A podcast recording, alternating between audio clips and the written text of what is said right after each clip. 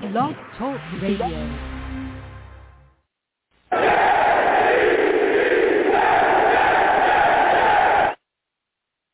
What's going on, folks? What's going on? We're back at it. We're back again. It's your boy Long Beach Joe. We are here to talk about the draft that we have coming up. We're doing the final draft predictions today. I want to hear what you folks uh, think about the Jets draft. Who do you think they're going to take? So, you know, this is going to be a fired up show, and I can't wait to get into it. Listen, I'm the man of the people. I'm here for the people. Let me shamelessly promote my Facebook page. Everyone go on Facebook, search The Long Beach Joe Show. Like that page. My content's up there. Go ahead and give it a listen. Message me. I'll message you right back. I love going back and forth with folks about this football team. Also leave me some feedback. I love hearing about what you folks think I do here on The Long Beach Joe Show. So without further ado, folks, let's go ahead and get into the show. I am fired up. I'm fired up, folks. I'm fired up. I'm telling you. You know what I'm saying? We got a lot going on. We got a lot to talk about today. Um, you can also check out my show as well on iTunes. It's The Long Beach Joe Show. The Long Beach Joe Show on iTunes. Please give your boy, you know, subscribe to my podcast on there. Please, you know, go ahead and give me a rating. Give me a five-star rating. Leave some comments. You know what I'm saying? Let me know what you folks think. You know, go ahead and drop that. You can also check me out as well. For those of you that don't know, I also live stream during, uh, you know, my, my live radio show. You can check out the live stream and the show on Long Beach Joe Jets. That's the YouTube channel. I'm also on Blog Talk Radio as well, Long Beach Joe Jets. You know what I'm saying? So go ahead and do that, man. Check out all those things. Subscribe as well to my content on Long Beach Joe Jets. Go ahead and do that. You know what I'm saying? So now it's time to get into it. Today we're doing our prediction show. We're going to talk about a lot, a lot, a lot, a lot, folks. But I want to start right at the top, at the beginning. All right. I look at the situation with the New York Jets, and I'm saying to myself, um, we all know that they're going to take a quarterback at two. We all know that.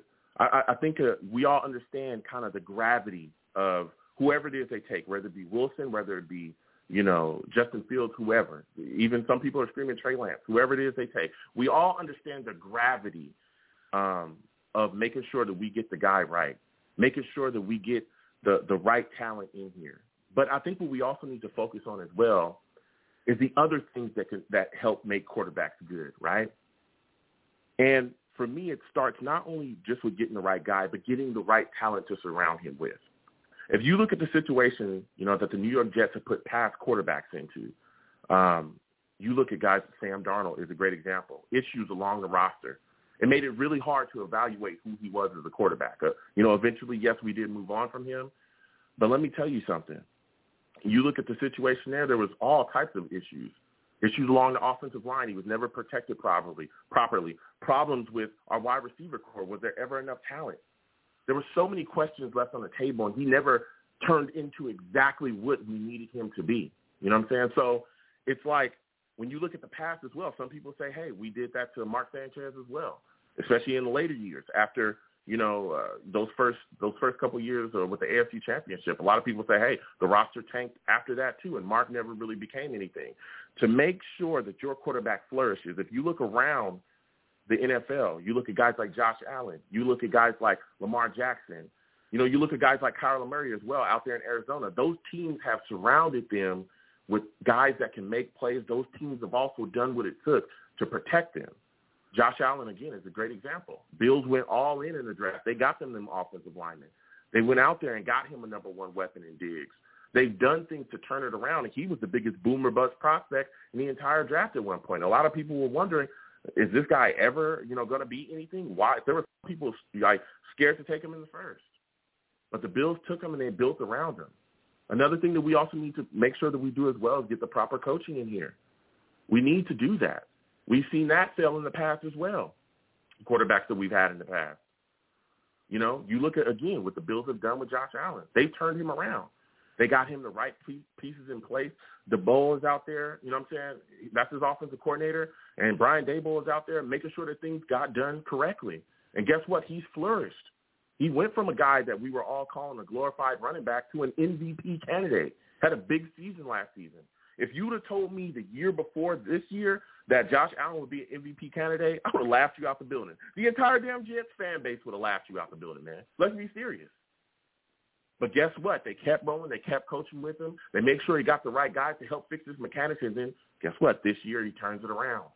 Now he's playing big. We've got to do the same with whatever guy that we bring in here. But another element as well, especially when you play with the New York Jets, is the environment because the pressure here is insane. You have to make sure that the environment is right for a quarterback to flourish here too. The coaching staff, whoever it is, are you know what I'm saying, are uh, anything that you have, anything that you need to surround a young quarterback with, the team, the staff, everybody needs to be all in, and they need to make sure that this kid understands that yes, there's going to be pressure coming here, but we got your back. That's what you have to do. You have to do that. You know, because again, playing in New York, the expectations are out the window. They want you to do everything. They want you to be Aaron Rodgers out the gate. You have to make sure that you have the right coaches, the right people, the right environment in that in that QB's ear to let him know, yo, the franchise got your back, dog. Don't worry about it. Just go out there and play your game. Do what we do every single week. Go out there and play how we practice. Go out there and play hard. Go out there and do whatever it takes. Put it on the line to keep the chains moving. We've got to do that. So we're going to be talking about that tonight as well. Again, 515-602-9639. 515-602-9639 is the number. Call in. We're also going to talk about a lot of people that think we should take a running back in the first round. This this thing really got spun up. it really got spun up, and I and I love hearing you know the the takes from every Jets fan. I love it all. I love it all. You know, I love going back and forth to my Jets fan, but there's a lot of people that are saying, "Hey, listen, if Najee Harris or Travis Etienne is sitting there at 23, we need to take him, point blank, period." And I respect those people. But it's tough. It's tough for me to say that we need a running or we should take a running back at 23 or even at 34 in the second round. It's tough for me to say that as well because guess what? This team needs a lot. There's a lot of holes on this roster. There's a lot of issues up front. And let me tell you something. A running back is nothing without an offensive line if we have issues there. Big issues. And we saw that all year last year. We have we have big time issues, big time holes along that line, and things that we need to fill. So I just I cannot see us taking a running back that high. Again, and also you can look at the situation too with our scheme. It's a it's a running back by committee type of system. You really don't need that that that you know that stallion back. You don't. You can go in with the Shanahan system that's being brought here and really have success with a you know I'm saying a multi back system. You can also see as well here that if we don't make sure, you know, that that that we make sure that holes are going to be opened up, we're going to have issues. We had issues. You know, remember when we brought in Le'Veon Bell, couldn't go anywhere. The offensive line couldn't up, open open up holes, and there was nothing to be seen. We've got to make sure that we address the needs on this football team. And outside of offensive line, you can look at the cornerback position. There's needs there. Pass rusher, there's needs there linebacker, there's needs there. There's so many other needs. It's just tough for me to say that we should take a running back in the first or early in the second round. But we're going to talk about that as well. We also re-signed Daniel Brown, uh, you know, a tight end, so we brought him back. I want to hear y'all folks' thoughts about that. We also opted out as well of the in-person voluntary workouts. I want to hear people's, you know, feelings about this. So we're going to talk about this. I'm telling you, we got a lot to talk about tonight, people. Again, 515-602-9639. 515-602-9639. If you're watching me, no matter where you're watching me from, please give my show a thumbs up. You know what I'm saying? Or give me some hearts or wherever you're seeing me at. You know what I'm saying? And also share my show as well. Retweet it if you're seeing me on uh, you know, any of your social media. You know, share my share my show along your social media. Um, you know, share it wherever you're seeing it at. You know, I really truly appreciate it. If this is your first time watching me, please subscribe. Subscribe and turn on that notification button. You know what I'm saying? But we got a lot to talk about. So we're going to go ahead and get to the line. We're going to go ahead and get to these lines because we got quite a bit of people that want to talk. Again, 515-602-9639. Again, 515-602-9639 is the number. Please call in. The lines are open. So we're going to get to my guy, man. I think this is my dude, Angelo. I think Angelo's calling in. Man, Angelo, my man, how you doing? caller. All I'm telling man. you, I'm, first I, I tell people, All they. I tell people they get in. I was ready, man. I got my see. It, I got your notifications on for YouTube now, so I got it. I'm, I'm smart now, so every time you go live, boom, I get the notification, man, and I get on. first, dude, I want to appreciate everything you're doing, man. You are, hold on, hold on, you are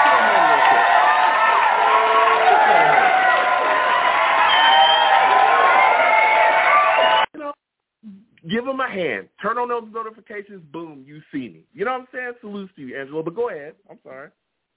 Hey, so and uh, I actually called last week, and uh, I don't know if you remember, my my call got disconnected. I was actually at work, mm-hmm. and I got yeah. called in. So I'm glad I got you now. So I'm glad to continue the conversation. And usually you start with the question. Uh, so go ahead. You got yeah. a question for me? Yeah. So right now, you know, of course, we're talking the you know final predictions for the draft. We got it. It's coming up. It's like a couple days away. I believe like nine days away. So let's start at the top. Who's the quarterback that you're taking? who do you think is going to be able to come here and be the face of the New York Jets franchise for the next 10 years? So I think it's a decision between my head and my gut. I think my gut is telling me to take Zach Wilson, right? Because he's the pick. He's got a lot of potential.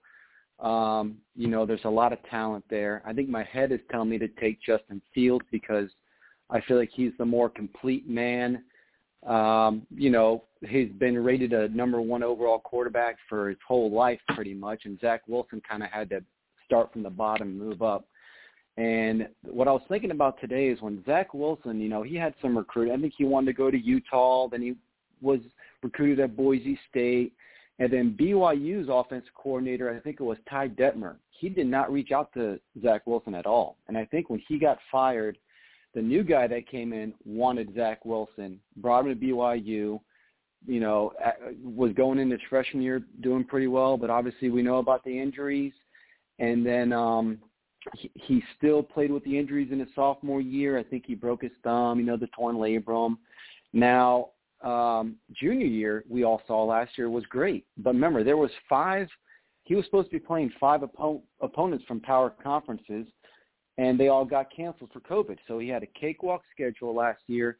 So I'm worried about Zach Wilson now going to the NFL, kind of like his freshman year in college, going in probably you know probably going to get nicked up a little bit, probably going to get hit a couple times. We're just going to see. Uh, I think Justin Fields is better prepared for those for those type of hits than Zach Wilson. Mm-hmm. Okay. So it, it so I think I think Joe Douglas knows that if we're drafting Zach Wilson, boom, the, the second pick has got to be an offensive line. The third pick has got to be an okay. offensive line because we did we did not. That just has to be. I think if you get Zach Wilson, you got to build a lot. You got to build a wall in front of him, and that's the mm-hmm. only way he's going to succeed with the Jets. So, I, are you talking about the running backs? You know, I could see Joe Douglas. Whoa, whoa, whoa, wait, wait, wait a second. Wait a second. Wait a oh, second. Go before, before go ahead. We, yeah, we got time. I want to hear. I want to hear your takes on this, Angelo. And look, I hear you. So you're looking at you, you're thinking we're taking Zach Wilson. That's your prediction, and I, and I respect that. I think you'd have to build a wall either way. I understand why you're saying maybe Justin Fields would, you know, we we you know we would still have to build the line, but we wouldn't be an immediate need. I know people that think you know he's mobile, he can move out of hits and things, but you definitely don't want your quarterback having to scramble and get out of there immediately, right? So of course we're going to take a, a quarterback at number two. You got Zach Wilson, but another element to this I think is, and I want to ask you this question you know, you're a guy that wants to take Zach. You look at the situation. Do you believe that Zach will be able to thrive under the pressure, the pressure that's coming? You know what I'm saying? When you play in New York, do you think that so he'll be able to thrive in that? Because you know, Angelo, you know just the same way as me. Jets fans expect you to be Aaron Rodgers. The media's on top of you. Do you think that he'll be able to survive that and be able to really be successful here under those conditions? You know, he seems like a humble kid. I mean, he's always got a smile on his face. I just kind of feel like I think his first two years might be a little rough. You know, like I said, I think if you're drafting Zach Wilson, uh, like I said, I think it's it's not going to be a, an immediate success. I think he's someone that we're going to look at. He's like he did in college. He had a rough first two years. Um, I think he's going to come to NFL and kind of continue that trend, having a rough couple of years, and then maybe in the third year you might see a, a big increase, kind of like what Josh Allen did. And I think, mm-hmm. um, and like I said, the pressure is on the whole organization, man. I mean, you got a new head coach, new OC, D, DC. Um, Joe Douglas is still pretty new in there.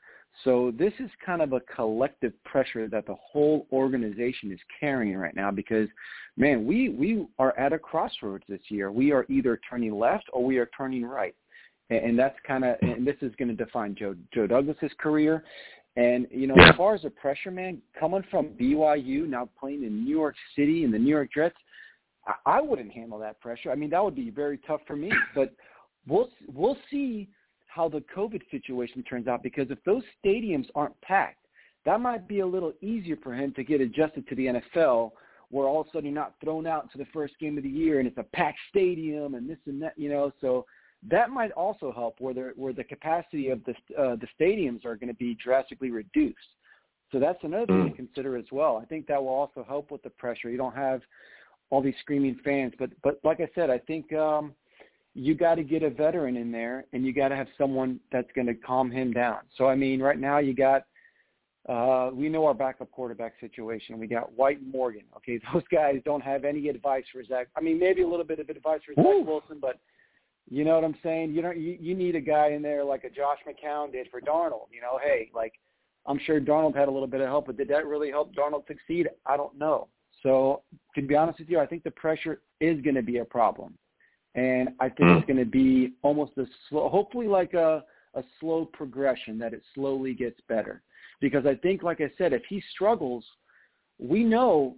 Look at Peyton Manning, his rookie year. I think they went three and thirteen. Like we know, rookie quarterbacks are going to come out and they've had bad seasons. We know Josh Allen was an immediate All Star. So I feel like as us fans, hey, we're going to take our time with that. He's like a stock. You know, we are invested in you.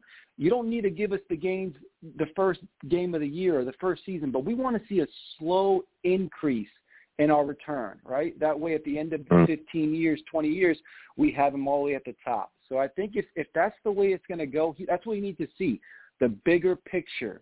Okay, it's not about just this one game. It's about your career now. We need a career-changing quarterback, finally. Yeah, yeah. Look, I, I'm right there with you, and I hear you. You're spitting fire right now. And and like you said as well, you look at the situation. There's going to be a lot of pressure on him uh, coming here. And again, and I think honestly, I think the pressure is going to be ratcheted up a little bit as well because we just parted from Sam Darnold. Uh, you know, so that pressure is going to be there because he's going to be the savior to come in here and save us. You know, a lot of people believe that Sam Darnold was going to be the guy, and you know, regardless of what Jets fans think or how it happened, we're moving on from him, and now we're bringing another guy in here. So he's going to come in, be the savior. He's supposed to come in here, be the face of the franchise, and this is Joe Douglas's decision here. This is first decision at quarterback. This is his guy. This is his stamp right there, on, you know, on the franchise, point blank, period. So there's going to be a lot of pressure there, and whoever we take, whether we take Wilson or Fields, I know you're again you're you're a Wilson guy. He's got to come in here and really be ready for everything that we have. So now I want to move to pick 23 with you, man, because there's a lot of discussion surrounding this pick, dude. A lot. Are you a fan that wants to see the New York Jets take Travis Etienne at 23?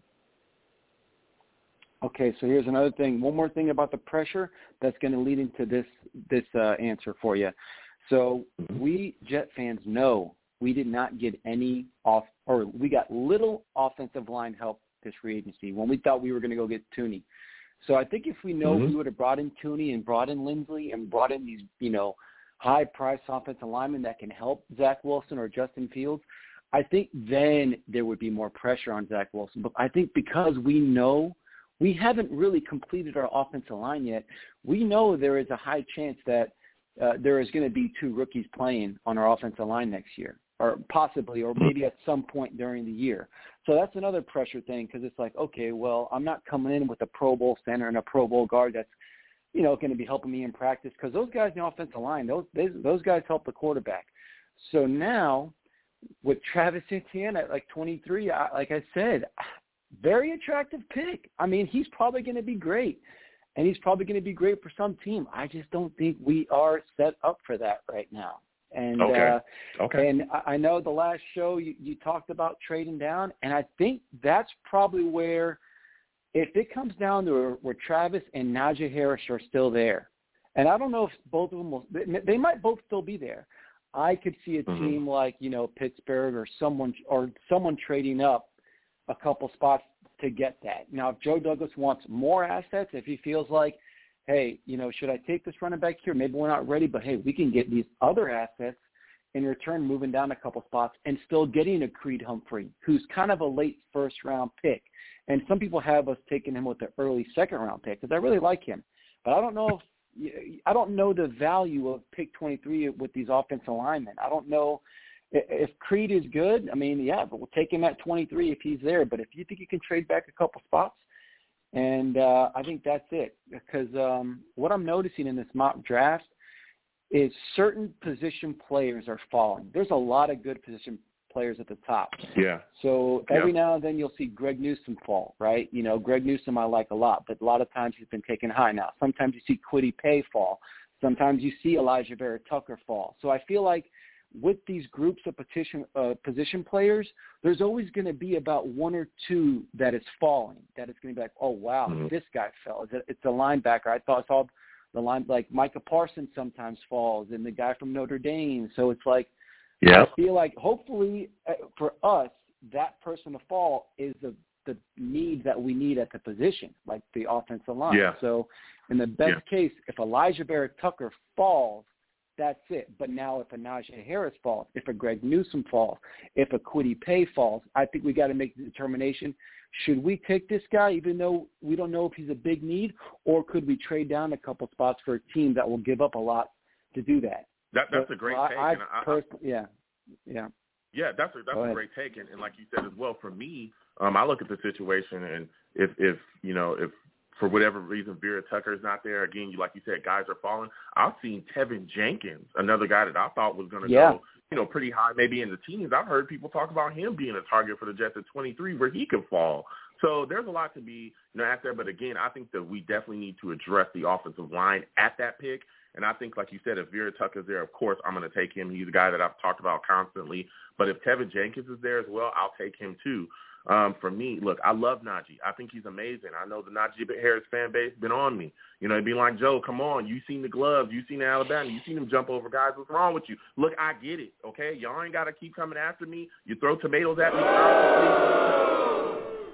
All right, slow down, slow down. You know what I mean? No need to boo me. I'm trying to show everybody respect here. Look, I like him, but taking a running back at 23 when we have so many other holes is just it, it's just not feasible for us, and I don't believe it. So you know, like you said as well, uh, you would look to take a Vera Tucker or a trade down. So my next question for you is: you look at this second round, and uh, you know, I know you said, hey, you would like to see if Creed Humphrey is there in the second, but would you be interested in taking a corner in the second round at all? Is that something that you would that would interest you there? If we do take, you know, of course we're taking quarterback at, at the second pick, we're taking offensive line, you know, at, at 23. Are you taking a quarter a cornerback at uh, 34? So I think the good thing with your with your Najee Harris and your uh, Travis Etienne takes is that maybe we're not set up for a running back this year, but that's something we mm-hmm. can use our second first round pick next year. Because like I said, we got Tevin Coleman, La'Mical Perine, and um I forget the other guy's name that kind of had a breakout last year. So we I think we got a pretty good running back room right now. Yes, I liked him. See, I mean, he was good last year, and you saw what he did with the minimal offensive line. And we all know uh, Pat Elflein started playing well, and Fant was playing pretty well. And uh, I think that, um, like I said, I think he can probably wait on the running back for next year. So now cornerback, corner is a guy that we need. But again, it all depends on who is there. So again, Greg Newsome is the number one guy I think for me. All right.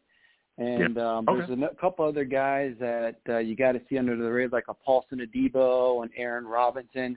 But uh, I, I think those are more third round guys. So I, th- I think Joe Douglas is going with the need, man. If you can, if you can get uh, maybe Alijah Vera Tucker in that first pick, if he falls like the number one offensive guard, pretty much, um, you can see about what the, one of the tackles that are there. You know, I don't know. I, I think we got to double dip, man. I think we got to go back to the Nick Mangold, the Brickashaw Ferguson days. Because remember, the last time yeah. we did that, how long were we good? How long we were good oh, for yeah. years, man. Yep, yep. So, that's, that's um, yeah, that, look, I, I, I, I am said right I, I'm, I'm, yeah, I'm right. I'm right there with you. I've looked at this situation time and time again, and I said, "Hey, the Jets need to double dip, man." I, I, I have no issues being straight up. Okay, we're taking a quarterback at two, you know, 23 offensive lineman, 34 offensive lineman, and then you know maybe in the third we address corner, pass rush, or something like that. Um, hell, I'm even interested in, uh, you know, I'm going to ask people as we continue to go down. I'm interested in maybe the Jets use a third rounder to trade back up into the second round and maybe grab a guy if he's sliding or falling or be able to snag another talent in the second round. So that's something that we can do too. But uh, you know, so those those those things are there. Those options are there for us. So my final question for you before I let you go, salute to you, and again, thank you for calling in, Angelo. Is you look at this situation here. This draft is extremely important.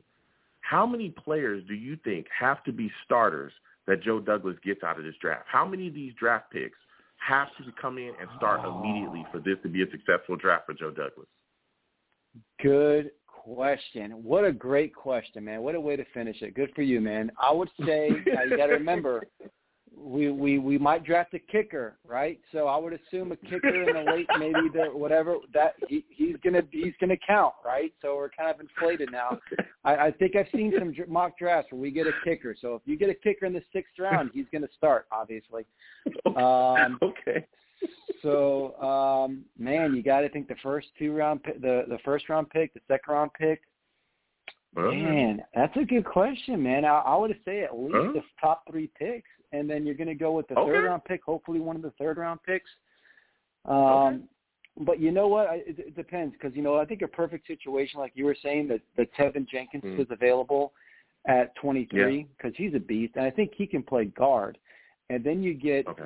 a Creed Humphrey at 34. So you got your kind of your guard tackle at uh, 23 who can probably move over when Fant's gone. You got your long-term center in Creed Humphrey.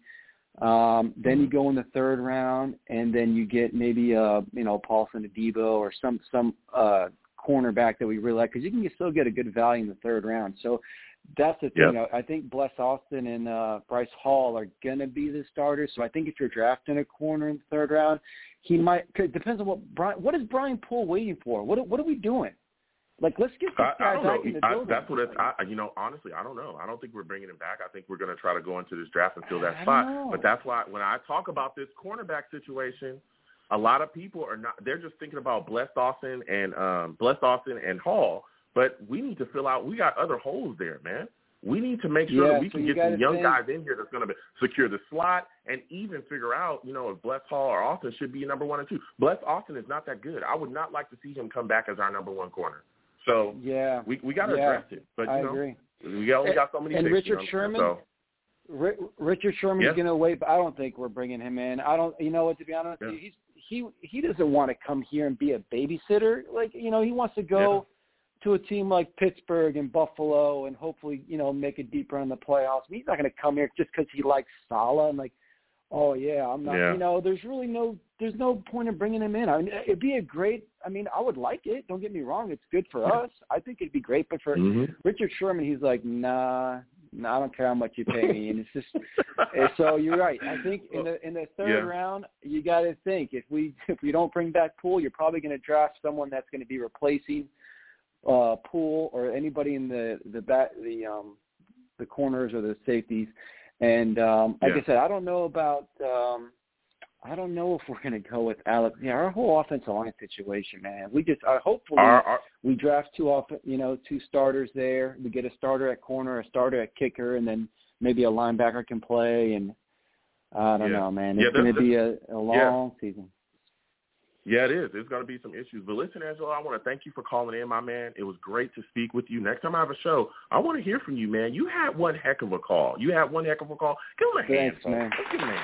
Let's give him a Yeah. hand. Him.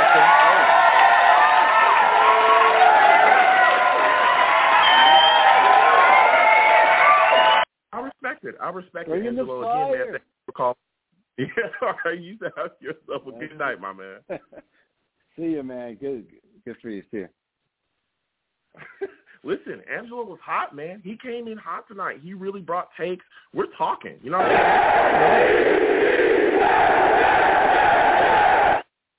You know what I'm saying? We're going to keep getting to these lines. Again, 515-602-9639. Again, 515-602-9639.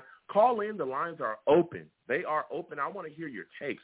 Next, we're going to 845. 845, we're coming directly to you. Salutes. Uh, thank you for calling in, my friend. Give me your final prediction on this Jets pick at number two, who are you taking? What is the corner? What is the quarterback? Excuse me, that you are taking at the top of this draft at number two? Hey Joe, what's up? It's Chidi. Um, I, I honestly think at number two we're taking Zach Wilson. Um, okay. I, I think it's a done deal. Um, but as for the 23rd pick, I have no idea. It could go a lot of different ways. But mm-hmm. I do think that we're going to get a, a solid, either a solid starter, um, and two, two, well, two solid starters. Obviously, we got Zach Wilson. Um, he'll be starting at quarterback, and then we'll have a solid either a cornerback, an edge, or an offensive lineman at 23. I think that uh, somebody has to fall, whether it be Newsome, Caleb Farley, uh, or you know you can have Kwity Paye's and the um, uh, Greg Rousseau's and Alijah Vera-Tucker, you know, if you're going offensive line. There's going to be a lot of options, and that's what's going to be so interesting to see what the Jets do on our draft night. I'm, I'm, I'm excited to see where we can okay. actually improve this kid. Yeah, so again, I want to thank you for calling in. So you're a guy that's sold on Zach Wilson. I just want to start there with you. You're sold on Zach Wilson at number two. Are you, what? What do you? Would it shock you if the New York Jets took Justin Fields at two? Uh, it would shock me. I wouldn't be mad if they did. I would, but definitely at this point, uh, it just seems like it's a done deal from everything I've been hearing. Uh, and I could be completely wrong. Obviously, you never know. Sometimes you know things leak, and um, mm-hmm. and they leak it off purpose to, to get to throw them off on the draft. So if that would, if that's the case with Zach Wilson, I would be utterly shocked because it seems like his his family is already uh, sold on it. They're they're liking you know Jeff's posts and everything. So it seems like they they know they're going to New York. But um, at this point, um, yeah, if they got Justin Fields instead, I'm not mad at it. I think Justin Fields going to be a star in the league as well. So I think when it comes to the Jets and their position, we're in a great place to turn things around with all the picks we have. We have, um, you know, some some some great quarterbacks coming out this year. If we choose to go with Justin Fields, that's fine. Or Zach Wilson uh, potentially either one of those guys could could be better than Trevor Lawrence. People act like Trevor Lawrence is God. I don't think that's uh, uh, necessarily set in stone. Uh, but um, yeah, we'll see how it goes. You know, him in Jacksonville. You know. Yeah, you know, listen, I, people have been dumping on Trevor, and, and I didn't say it. For all the Lawrence clan that's out there, y'all want to come after me? Look, I don't. I didn't say that. I think Trevor's a solid quarterback. Okay, I've always respected yeah. him. But I'll tell you what, everybody that's been calling in has been dumping on Trevor. Here we go. No, he's good. Jets fans been talking about how he's overrated. He's, you know, he's not as good as as we thought he was, so on and so forth. I, I, you know, there's been a lot of people calling in, bringing the fire to Trevor Lawrence, especially since those comments.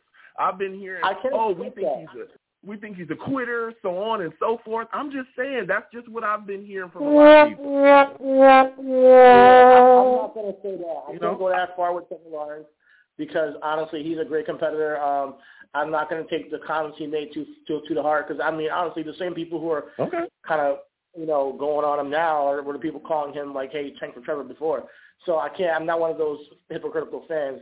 But uh, but as far as him being better than Zach Wilson or Justin Fields, as to be said, still, mm-hmm. I think people have coronated him already as if he's going to win a Super Bowl, and there's nothing that we know. We we don't know that. You know, I think he's great. I think he'll be great, but um, I don't know. If, you know, if he's going to be better than these two guys.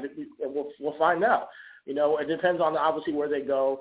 Um, the system matters, but I think that what, what the Jets have an opportunity to is completely revamp the culture, revamp the system that we have, and com- completely revamp the culture and form an identity with the with the you know with the, with the, with the team. Like for instance, if we go at 23 and get an edge rusher, let's say, if, if, let's say Paye falls, I know it's to it's unlikely, but we would have one of the best defensive lines in the entire NFL. And and uh, okay. and I know San Francisco was legitimately winning games with their defensive line. So with uh, Robert Saleh, you know, uh, in the defensive scheme they're, they're running now, I believe if they go with edge with the, with the 23rd pick or the next pick in the second round to solidify that other side, you know, we're going to win some games this year just off the defensive line. I'm telling you. So there's a lot of ways that we can uh, take some big leaps from second from winning two games last year. I think that we can uh, increase that to like I don't know maybe uh eight, eight, eight and nine, I guess, or or and I'll be happy with that honestly. If uh, Zach Wilson comes in or Justin Field comes in and gets us to eight and nine with the pieces they put around him, but unfortunately, but, you know, we didn't put around. Go ahead. Yeah, but here's my deal, and I, and I just heard you talk about you know the Jets possibly taking a, a edge rusher there, and I understand that take there because a lot of people aren't talking about that either. But my issues with that is if you're taking an edge rusher at 23, doesn't that just open you up to get your offensive line destroyed next year? Because we had big time issues with interior pressure, and I don't see how Zach Wilson coming in here and running for his life is going to get us to where you know that eight and or that nine and eight, or you know getting us wow. nine wins or or seven wins or something like that if he's running for his yeah. life. And so that's what I'm wondering is like, can the Jets no, you, even you afford to take anything but an offensive lineman at 23? you make a fair point, and coming into this, I know we talked about in the past. I wanted, I, you know, I, I, we talked about it in the past. I wanted Joe Douglas to come in here and get the best offensive uh, line group in the NFL. So I completely am with you if, t- if we take an offensive lineman with the 23rd pick, or even if we get one in the second round. But I do, I've heard that this is a deep offensive line draft for it. Um, so I do, wouldn't be too against getting a stud edge and then getting an offensive lineman uh, in the early uh, second round, um, and so like a guard or a center. Now, granted, I do think the wise decision is going your route and getting that offensive tackle, or I mean offensive uh, lineman, or whether it be guard or center, uh, or maybe it's mm-hmm. Teven Jenkins, you can switch him to guard. I don't know, he's a tackle. Um, and if he if he drops, or if, if, depending on whoever drops, if there's a solid one there that you know is going to just sure up that line, yeah, we take him. You know, we take him for sure because honestly, uh, we give Zach Wilson what we didn't give Sam and give him a real opportunity to show what he got in the pocket. You know, uh, but if they, uh, but I think that the edge position, if we do that and, and we get known as an identity team or on defensive, a defensive, a defensive team that, hey, when you come to New York, you're going to have to deal with that line. And you and if we get known for off, offensive line, I'm not going to be mad about it.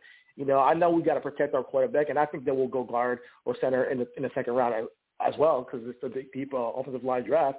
But if we get mm-hmm. stud edge and if he falls, I, I can't. Like I, I something in me is like if Kwity Paye falls, we gotta take him because he's that good of a talent, and I think that he would completely you know, our defense will, will would it will help the it will help our help our secondary and our um and and the front the, the obviously the front the front line will be monstrous uh, at that point. Okay. And then we can go, yes. you know, offensive line in the subsequent rounds. But I'm not going to be mad either way. Even if we get cornerback in the in the twenty with the in the first round, a cornerback even like okay. Greg Newsome or uh, Asante Samuel Jr. Who, you know, possibly coming to the team. But what is your prediction? Who's the guy that you think is going to be there? The Jets are going to take guy that you want. Who's your your final prediction for 23? Who's the guy? Come on, come on, G. I'm not going to let you slide out of this, bro. Come on, bro. Uh, I don't even think that I can do that right now because it's so because oh. with, with the number the number with the number two pick, uh, the number two pick, the number two pick. Y'all hear that car wreck? Y'all hear that car wreck? Y'all hear this man just just just he just hit a rail. Did you just hear this? You hear the car wreck? You hear Another You hear he just right, hit a car wreck. He tried to slide out of here. So, we'll say it again. Zach Wilson is my pick. Number two pick. Okay, and 23. Give us a fight. What is that? 23. say it. Who is it? All right, 23. If he's there, Alijah Vera-Tucker. All right. How see how hard was that? Was that was that that hard? You know what I'm saying? Was it that hard really? Give him a yes, hand. Yes, yes, yeah. yes, Jake. It was that hard.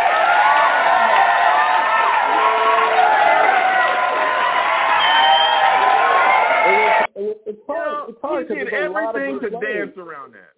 Yeah, he did everything. I mean, there's a lot of great players that you can get there at 23. So, like, right. I mean, yeah. it's hard to do. Oh, yeah, yeah, I, I respect that. There's a lot of good players. But come on, we need. Yeah. You know what time it is.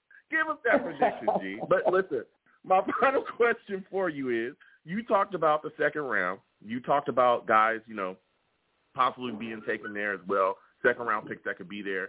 What are your thoughts about the the idea of the Jets trading back into the second round, maybe using the third rounder, pairing it with one of their thirds to trade back and late into the second round? How do you feel about that? Is that something you think the Jets should be interested in? Absolutely. As, as, as many picks as we can get to bolster this team, I'm down. I think that if they have an eye for a talent that, and Joe Douglas has done this in the past with Mims, you know, so I, I think that he he has an eye for, hey, this guy might not be getting taken, and we can still yeah. trade down and still get him. He has he's done it in the past. Mm-hmm.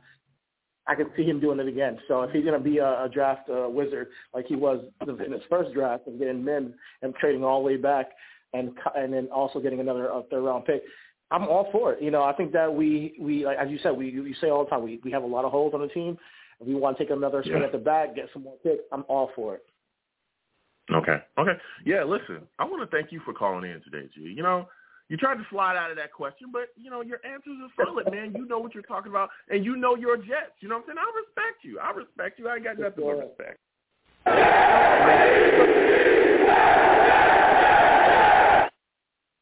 The pleasure, man. Love you, my Absolutely. and thank you. you for calling in tonight, my friend. Yes, salute to you. Take care, man. Have a good week. I have a good one. You know, he called in. He was solid. He was solid. But I need to hear your predictions. I need to know. You know what I'm saying? Don't be trying to say, oh, I said this, oh, I said that. Well, I didn't really say that. That's not the guy I said I wanted. Yeah, you did. Put it on paper. I need to hear it. I'm putting my takes out there.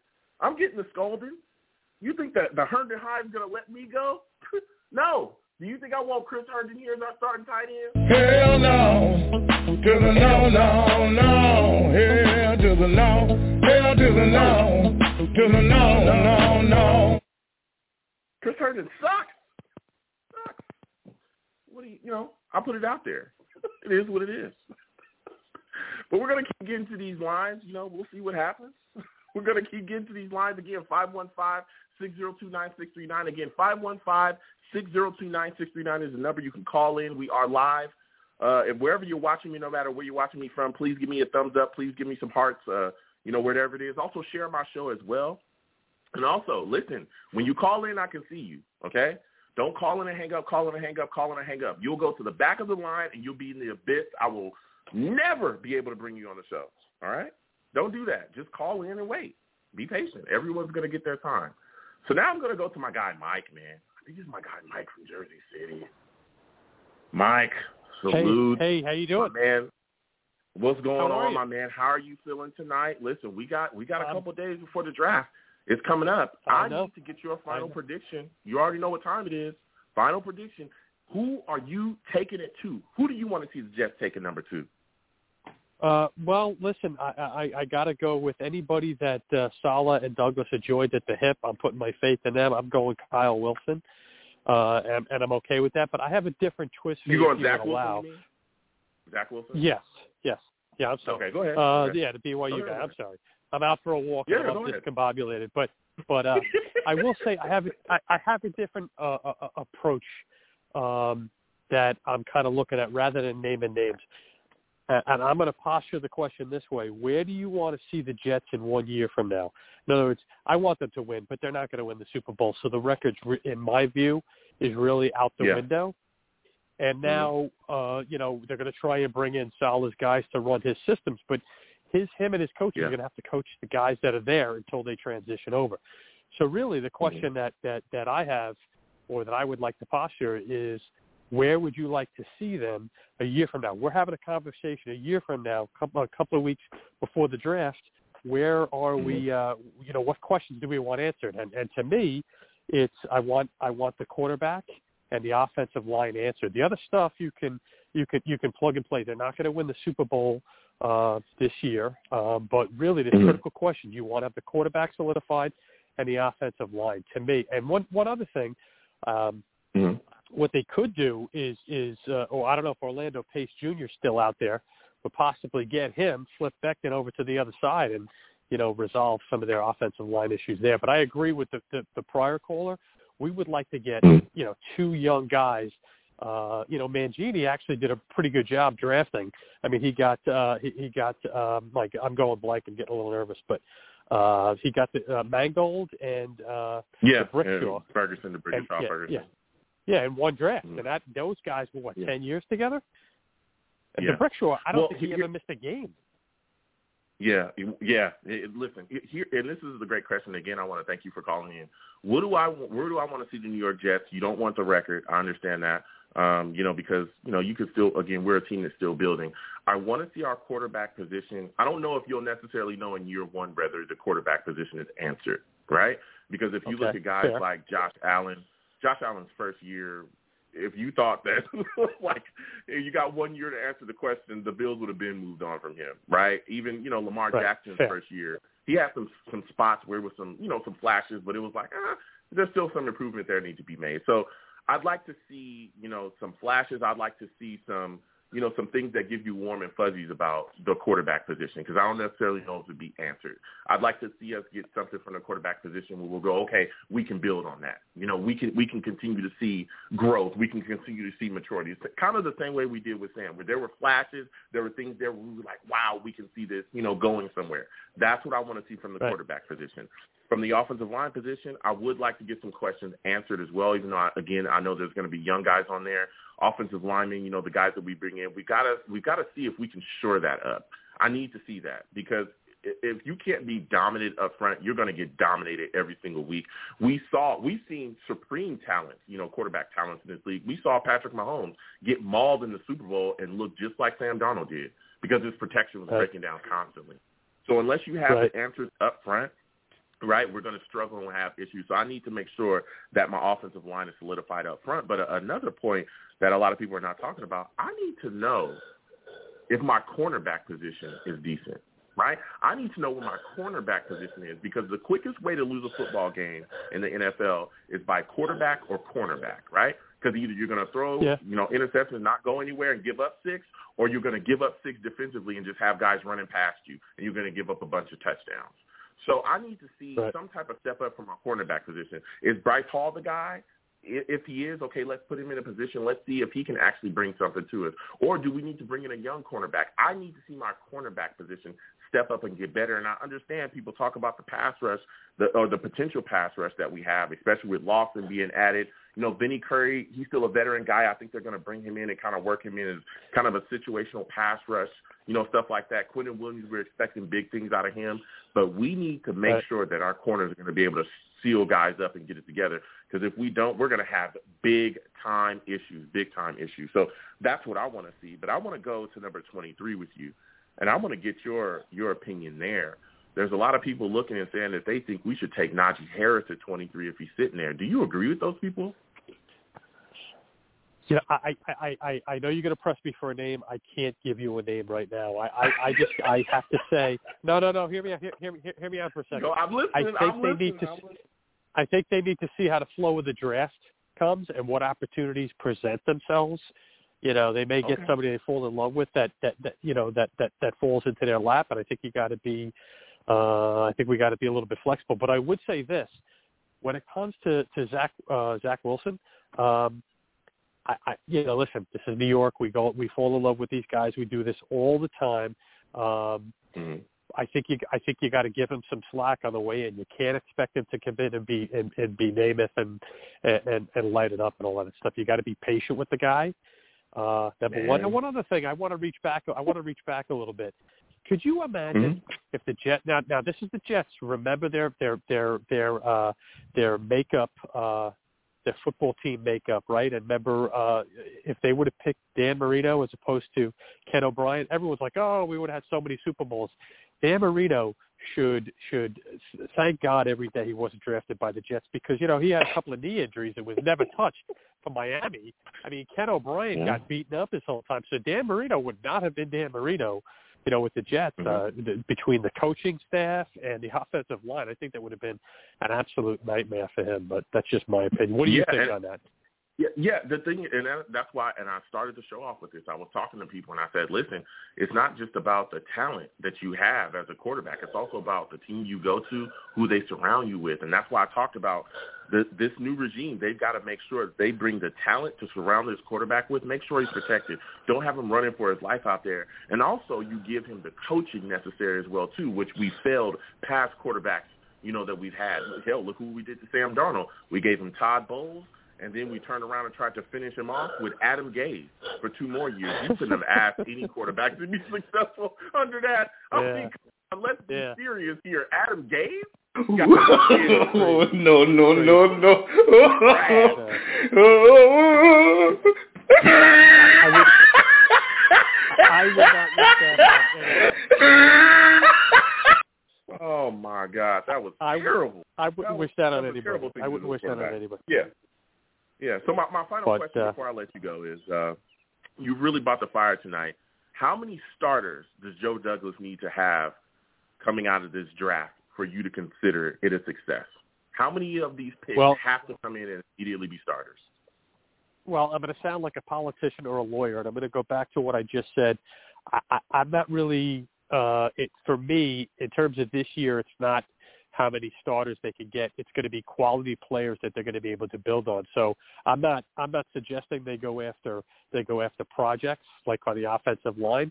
But if they do, they may they may see something that's a little bit deeper. They may grab a guy, and I'm not saying it would it it it, it, should be the 23rd pick, but they may grab a guy that you know needs a little bit uh you know a little to be coached up a little bit needs to grow into the position a little bit. So um again i'm not throwing the season out this year and i'm not trying to avoid your question but i i'm Mhm. kind of looking at it you know a little bit long term. I like like what what uh, douglas is doing. And look next year i just want them to be look somewhat presentable uh, you know, obviously have a little bit of a better record and, and be somewhat presentable. But you know, it's all about it's all about building. It's all about to me, it's getting the kids in, getting the systems in, and transitioning those systems as as they get the players they that that they want. Uh, but it's all about the build and, and answering that question one year from now when I talk to you on your radio program. You know, hopefully we'll have. You know what? Yeah, we got the quarterback, and these offensive line looks pretty good. Now we can plug and play. We now because your offensive line, the better they are, you know this more than anybody. The running back's going to be better. The the passing game's Yeah. going to be better. Every you know that's going to make everybody else offensively better. You know. Yeah. So. That that's true. That's true. You, You think gave I me was gonna car wreck, stand huh? there and look? Yeah, I was a bacon. I respect it, but bacon. I like you know you you you dip stepped and got up out of there. But I respect your answer. I respect it. Look, yeah, you know I'm right there with you. I'm right there with you. You know this team definitely needs to step up. We need to make sure that we get guys in here. But for me, there's I think there's you know the number of starters that Joe Douglas gets out of here, especially that first and second round. Those guys got to come in here and immediately play. You can't have guys that hey, well, we think we can sit you behind a guy on the bench. No, especially if we're talking about offensive line help. Whoever we get in those, especially with those first two picks, are going to definitely need to come in here and put things together. But listen, man, you've had a great call. I want to thank you for calling. in. Give him a hand, audience. Can I, can I have one more question?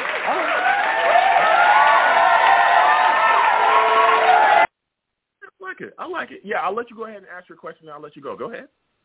Okay, so so Zach William, uh, William uh, Wilson comes in. Sorry, I'm fumbling. He comes in. I mean, do you throw him into the fire immediately? Do you sign a Yeah. uh, uh, you know a veteran and and, and kind of you know help him along the way, or you just throw him right into the No. fire? I, I don't know. Yeah. No, no. Yeah, and, and again, I want to thank you for calling in. Listen, yes, he's going to immediately be the starter. Should we sign a Okay. veteran to help him come along and help him, you know, behind? Absolutely. You know, uh, like we said, Yeah. Sam, uh, Sam has that. McCown, yes, we should sign a veteran. So just, and not even that, just in case, you know, knock on wood, he, let's say he gets an injury. Then what do we do? Yeah. We need to make sure we have somebody in here because Morgan and what? Oh, those guys are terrible. Morgan didn't even play last year. We don't even know what he is. So yes, we need to make sure that we get a veteran in here to help coach him along. But yes, he should immediately be the starter. There's no way you Yeah, bring that kid in here. He not gonna play open day. No one's gonna stand for that. The fan base will riot. Everybody will be screaming. What is the point when you bring him in? You you selected. You get selected at two. You're the day one starter. I'm sorry. That's the end of discussion. But uh, listen, Hey, I, I uh, gotta one o- go. One got other thing. A, a lot of callers. Uh, but thank Okay, you for take calling care. in, Thank my you. friend. All right. Bye bye. All right. You have a Stay good one. well. listen, man, there's a lot of fire, a lot of fire to be spit. There's a lot of people evading these questions. You know, a lot of people evading. A lot of people evading. Get that car started. Get it started. You can't start it, and then you finally do it. You know what I'm saying? Don't don't have a crash. Not today. Not today. So we're to keep on going to these calls. Salute to everybody that is listening. Salute to everybody that's called in as well. Again, 515-602-9639. 515-602-9639. You can call in, be on the lines. The lines are hot. We're to get to everybody. Please be patient. Don't call in and hang up, call in and hang up, call in and hang up, because I'll never see you, all right? You'll be in the mist somewhere. I will never, ever see you, all right? So please be patient when you call in. So now we're going to get to it salute. We're gonna come to my guy Steve, man. My guy Steve is up on the line. We all know that Steve is going to bring the fire as he usually does. Salutes to you, Steve. I want to thank you for calling in tonight. Listen, my friend, give me your final pick. Who's your final pick prediction for number two for the New York Jets? Who do you think we selected two in the first round? Well, first off, Joe, thank you again for having me on the show, man. It's always great to talk to you and always talk about the Jets. I mean, with with all the stuff going around the, around the world, it's it's, it's just great to get to talk to you again, man. Yeah, thank you so much, my friend. So, who are you taking it to? So, with that being the second overall pick, with the second pick of the 2021 NFL Draft, the New York Jets are proud to select from BYU quarterback Zach Wilson. Mm, okay, okay. So you're all in on Zach Wilson. I respect that, Steve. There's a lot of people that love him. This fan base is really warmed up to the kid. Again, you know, there was other selections that could have been out there, but a lot of people are screaming, you know, for Zach now. They like him. You know, they love the BYU kid, all he brings to the table, his, you know, his movement, the things that he can do out there, his athleticism, his arm is being praised out the wazoo. But I look at the situation, Steve, and I say to myself, there's a lot of pressure. There's a lot of pressure. This ain't BYU. You come up here to New York, you know what I'm saying? There's big expectations. They want you to be Aaron Rodgers, Patrick Mahomes, you know, Russell Wilson out the gate. Do you think that Zach Wilson will be able to survive that pressure and be successful here? Because everything, everything, and everyone is to be on top of him, man. Yeah, no. The thing is, what you know, when you look at this situation, Joe, it's just that the thing is, you got to make sure that whoever the quarterback is going to be, and you know, if it's if it is going to be Zach Wilson or Justin Fields, listen, it's going to take time to develop. Listen, he's not going to be he's not going to be an Aaron Rodgers, Patrick Mahomes, or Russell Wilson one, two, three. Okay, he needs time to develop. Everybody, everyone in New York has to be patient. Unfortunately, Joe, that is the problem about the Jets fan base. Listen, listen, to all the Jets fans out there, yes, we haven't won a Super Bowl in over 50 years now, okay? I understand the we frustration, the playoffs all right? Years. Yeah. I know, and we haven't been to the playoffs in 10 years. But everybody's got to give that quarterback, if it's going to be Zach Wilson or Justin Fields, some time. You got you got to give him some time, okay? Listen, eh, listen. You also got to remember it also goes on the coaching as well listen, when it get when it comes to coaching, it's it's got to come on the coaching as well. You got to make sure that if Zach Wilson's the number two pick, or if it's Justin Fields, you got to make sure that he is built the right way. Because unfortunately, we failed that with Sam Darnold and with crappy coaching we gave him. So, yeah. Yeah, no, look, Steve, I, I, I, I, that was a take, man. You know what I'm saying? That was an absolute take, and I completely agree with you. Uh, we need to make sure that we do everything that we possibly can to ensure that this quarterback is set up for success. And like you said as well, the talent that we surround him with, the coaching that we surround him with is extremely important, and the environment that we put them into as well is extremely important. Now, I want to go to number 23 with you, man, because there's a lot of people talking a lot of different things, all right?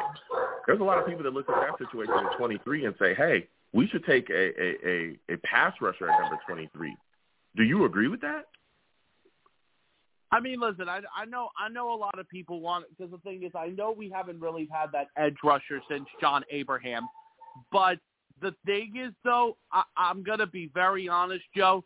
I would rather feel more comfortable going offensive line at number 23.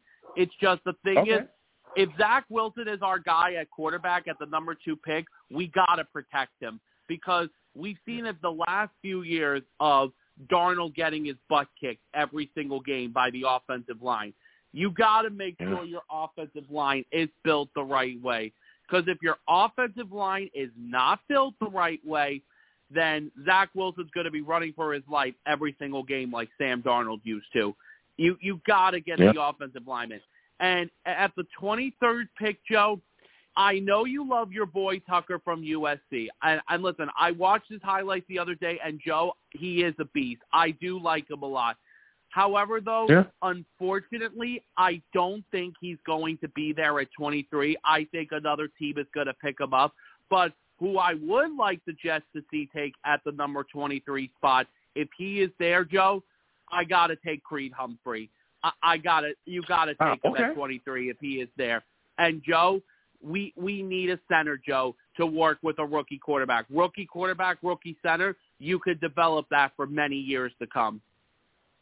Okay, no, listen, Steve. I you know I hear your take there. I'm not, I'm not uh, you know I'm not knocking you there. I know that there's some people that are extremely high on Creed Humphrey as well.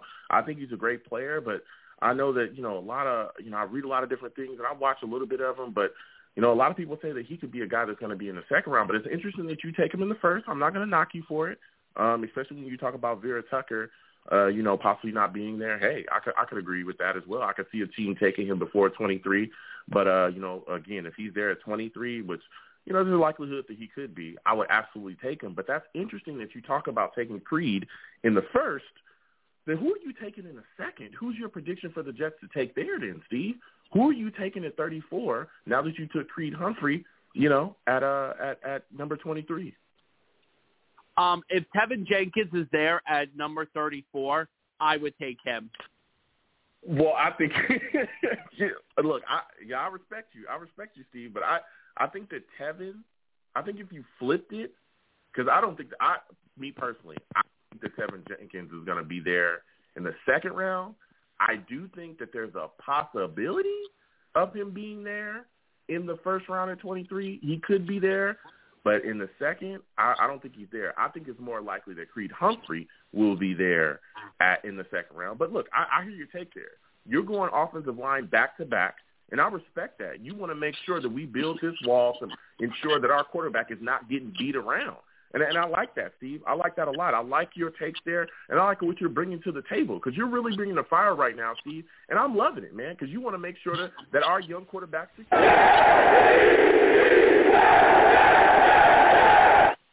Yeah, I'm feeling it. I'm feeling it. So, Steve, when you look at this situation, you're you're taking you know Wilson first. You, you then you're addressing your offensive line with the next two picks. I'm looking at the third round, and I'm saying to myself, hey, why not pair a third round pick? You know, because we got we got a couple. You pair a third round pick with our other one and move back up until late in the second round and get a guy. What are your thoughts on that? Do you think that Joe Douglas should look to be aggressive and make trades in the mid rounds of the draft? Yeah, and this is I, I yeah, no. And the thing is, Joe, when I look at this situation, listen, this is something that Joe Douglas um should honestly try to do. I would like to see him be more aggressive.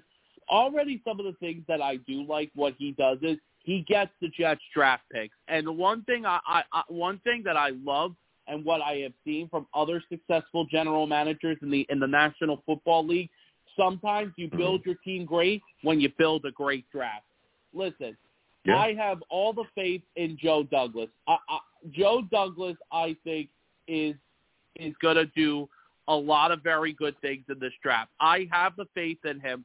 But even after when Joe Douglas does do the does his drafting, then you know at the end of the day, it now goes to Robert Saleh on how he coaches this team. And listen, I, I already heard you know from even players that are currently on the team right now that even players you know, remember how back in January when everybody, when all NFL analysis were saying, oh, it's going to be tough for someone to come to New York to coach this team.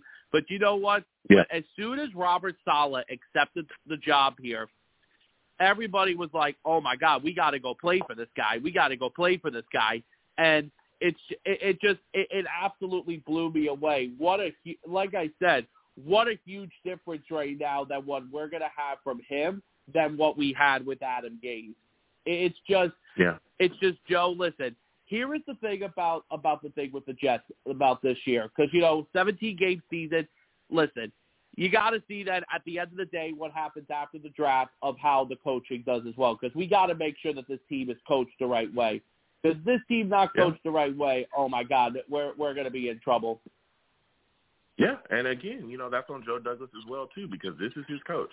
This is the guy that he, you know, he had a choice of multiple guys that was out there. I mean, you, we all know the names, and he said, "Hey, I want to make sure that I get Robert Saleh in this building," and he signed off on it. Brought the guy in here, interviewed him. The coaching search was all him, and you know, the Johnson signed off on it, of course, with him heading the search, and that is what it is. But we will see this year what he does. yeah, no, you know, because that's there's, the there's going to be a, too, lot- there's a lot of questions.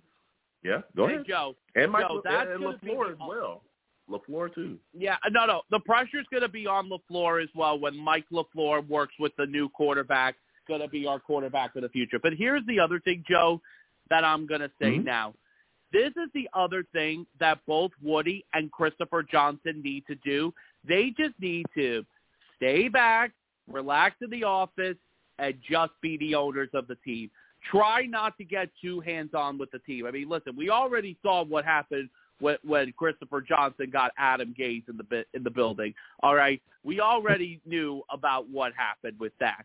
And, then, you know what? Yeah. And that's the thing. I do like what Woody and Christopher are going to do. They are going to let Joe Douglas do his job, and, and and I'm glad that that's happening now. And and and the thing is, though, it's that at the end of the day, Joe, what listen at the end of the day what well we got to see what happens in the draft but you know i'm excited for what's going to happen next thursday night. You know we're nine days away from the draft. I am excited. I will i will be i i will be tinkling in my pants when when it's our turn to pick. It's like oh my god we got to get this player. We got to get this player. We got to get this right. We got to get this right Okay, well, be you know, don't don't tinkle too much, Steve. Whatever you do with your pants is your business. But my final question for you before I let you go, all right, is how many players from this draft, uh, Joe Douglas? How many players? How many picks need to come in and be immediate starters for the New York Jets for this draft to be considered a success? Well, out of the 10 picks that we have as of right now going into this draft, we got to make sure at least half of the players are starting. So I'm, I'm even at six or seven, then it's just listen. We got we got to make sure, and we got to make sure that that that that that we get this. We got to make sure we get this right, okay? Because mm-hmm. the thing is, Joe, if we don't get this right, then there's going to be another problem. But listen, at the end of the day, I I trust Joe Douglas, I trust Robert Saleh, I trust what Mike LaFleur and the rest of the, of the of the new coaching staff. We got to get this done. All gas, no brakes. Let's go. Salute, Steve. Just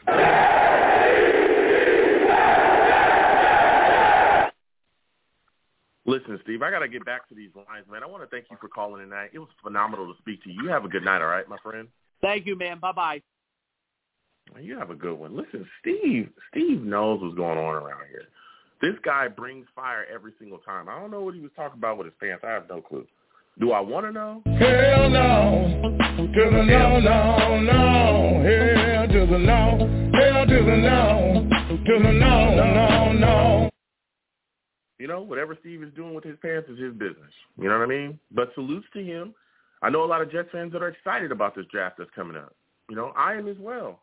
This is all about building the franchise. Again, we're moving forward. We're getting into the franchise quarterback in here. You know what I'm saying? That's what we're doing. We're we're going to get a guy that's going to be the head of the table here. He's going to lead this football team for the next 10 plus years. Who is it going to be? Justin Fields? Is it going to be Zach Wilson? There's some people screaming Trey Lance. I know some Jets fans that want Mac Jones. You know, I want to hear takes. I want to hear takes. Listen, 515-602-9639. Again, 515-602-9639. Please call in. You know what I'm saying? Lines are hot. We're speaking to everybody tonight. We're talking draft. I want to hear final predictions. Don't try to evade. Give me your take.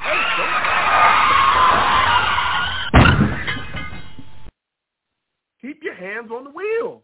Don't crash. Don't try to evade. Give me your take. You know what I'm saying? Salute to everybody watching, wherever you're watching me from. Please give my stream a thumbs up if you're on YouTube or a heart if you're watching me on Periscope, wherever you're watching me from. Please share my stream as well.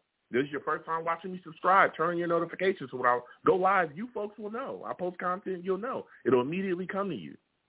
And salute to the chat as well. If you do not know, I live stream while I do my live radio show. I call my chat the savages. Why? They're savage. Pure savages. Nobody is safe. And I mean nobody. Not even me. Not even me. You know what I'm saying? And I go to them because they like to talk as well. I'm going to the Savages right now. Salute J.E. in the chat. Salute to him. J.E. says, draft David Collins at 23 with that old line. With that line, oh boy, that's the new sack exchange. Listen, I know that there's a lot of people out here that like Collins as well. I've heard his name be mentioned. I know that there's some Jets fans that want to see the Jets take a pass, rush, pass rusher at 23, and I respect it. I absolutely respect it. You know what I'm saying? They want to continue to stack the odds and get after it. And guess what? Listen, when the Giants were winning those Super Bowls, the Giants were winning, you know, getting after guys, guess what they were doing? They were sending their pass rushers in waves. In waves. Nobody could block it. That's what got them those Super Bowls.